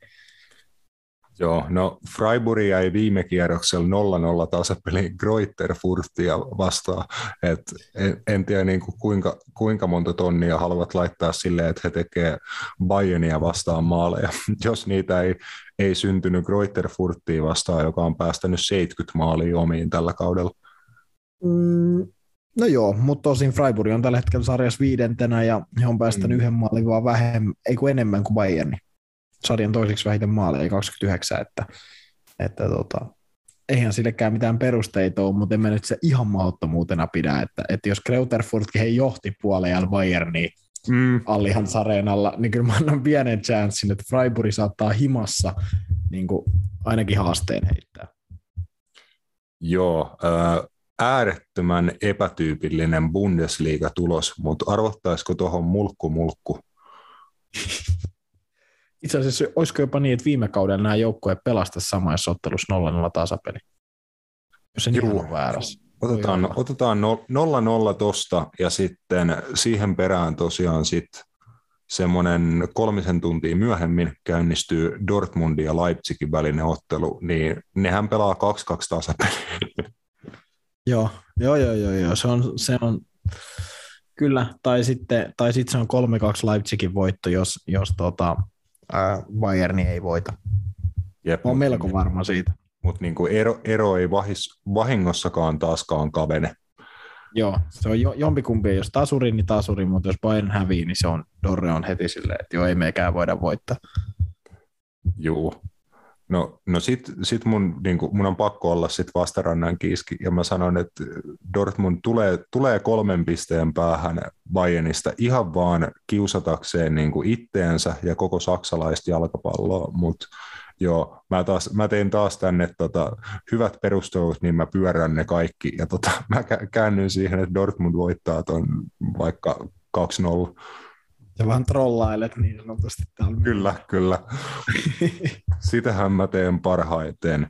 Mutta joo, Buli siinä Serie A kautta vielä kotio. Tota, sieltä löytyy kaksi mielenkiintoista pallopeliä. Atalanta ja Napoli sunnuntaina. Miten käy Bergamossa? Öö, Napoli hakee 2-1 vierasvoito. Joo, sillähän he nousis tasapisteisiin AC Milanin kanssa, joka pelaa pelaa sitten maanantaina, kun Serie A-kierros päättyy. Miten jos, jos Napoli hakee voito, niin kakkaako Milan vai voittaako se kotona Bologna? On heidän nyt pakko voittaa Bologna. Kyllä mä sanoin, että kyllä se Gary Medelin Bologna voittaa. Joo, Bulldog-medeli siellä painaa. Jep, ja Marko Arnautovic kärjessä. Oho, no nyt on kyllä seksipetoja Bolognan, Bolognan paidassa. Sitten vielä Niklas Pyyhtiä siihen, niin siinähän on niin. Niin oikein, voitaisiin ottaa siitä tämmöinen epävirallinen seriaan kummijoukkue. kyllä. Joo, mutta ei tule pongoja Bolognalle. Milan jatkaa sarjakärjessä köhko. Joo, Juu. kyllä vai. Sitten en sunnuntaina 21.45 iltaottelu taidettiin mainita vähintäänkin edellisessä jaksossa, mutta Juventuksen ja Interin välillä massiivinen Serie A-kamppailu.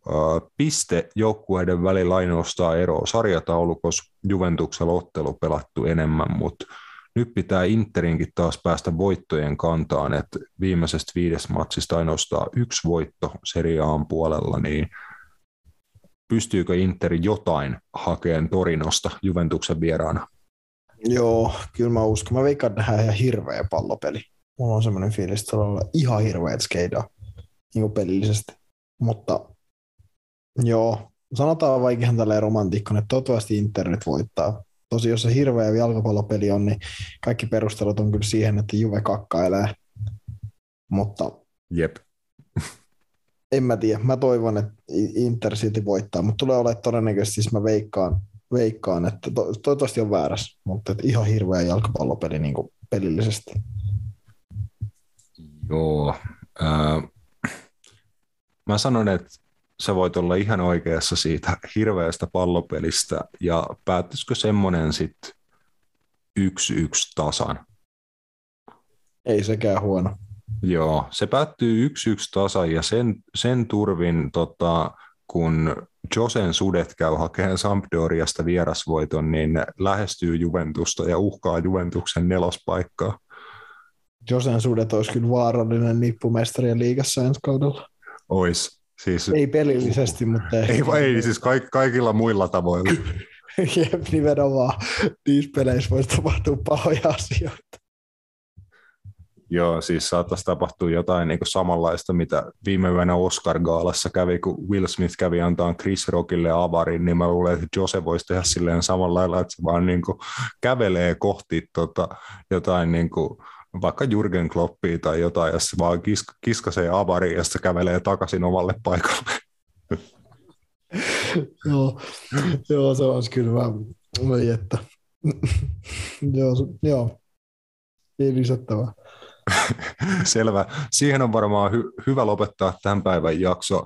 Muistakaa tosiaan, että jos olette Helsingissä ke- keskiviikkona, niin ilmoittautukaa taas ennen sitä audioland.fi-sivuilla Audioland Kaalaan. Tota, live-lavalle pääsee ihan maksutta yleisö, yleisön joukkoon. Siellä voi muun muassa meikäläiselle lähettää hulvattomia kysymyksiä ja se, sen semmoista. Niin me palataan asiaan Ensi viikolla kertoillaan vähän tunnelmia Audiolandista ja jalkapalloahan tässä koko ajan pelataan, niin sitten taas asiaa sen, senkin tiimoilta riittää. Kiitos ystävät, kiitos Matias ja moi moi.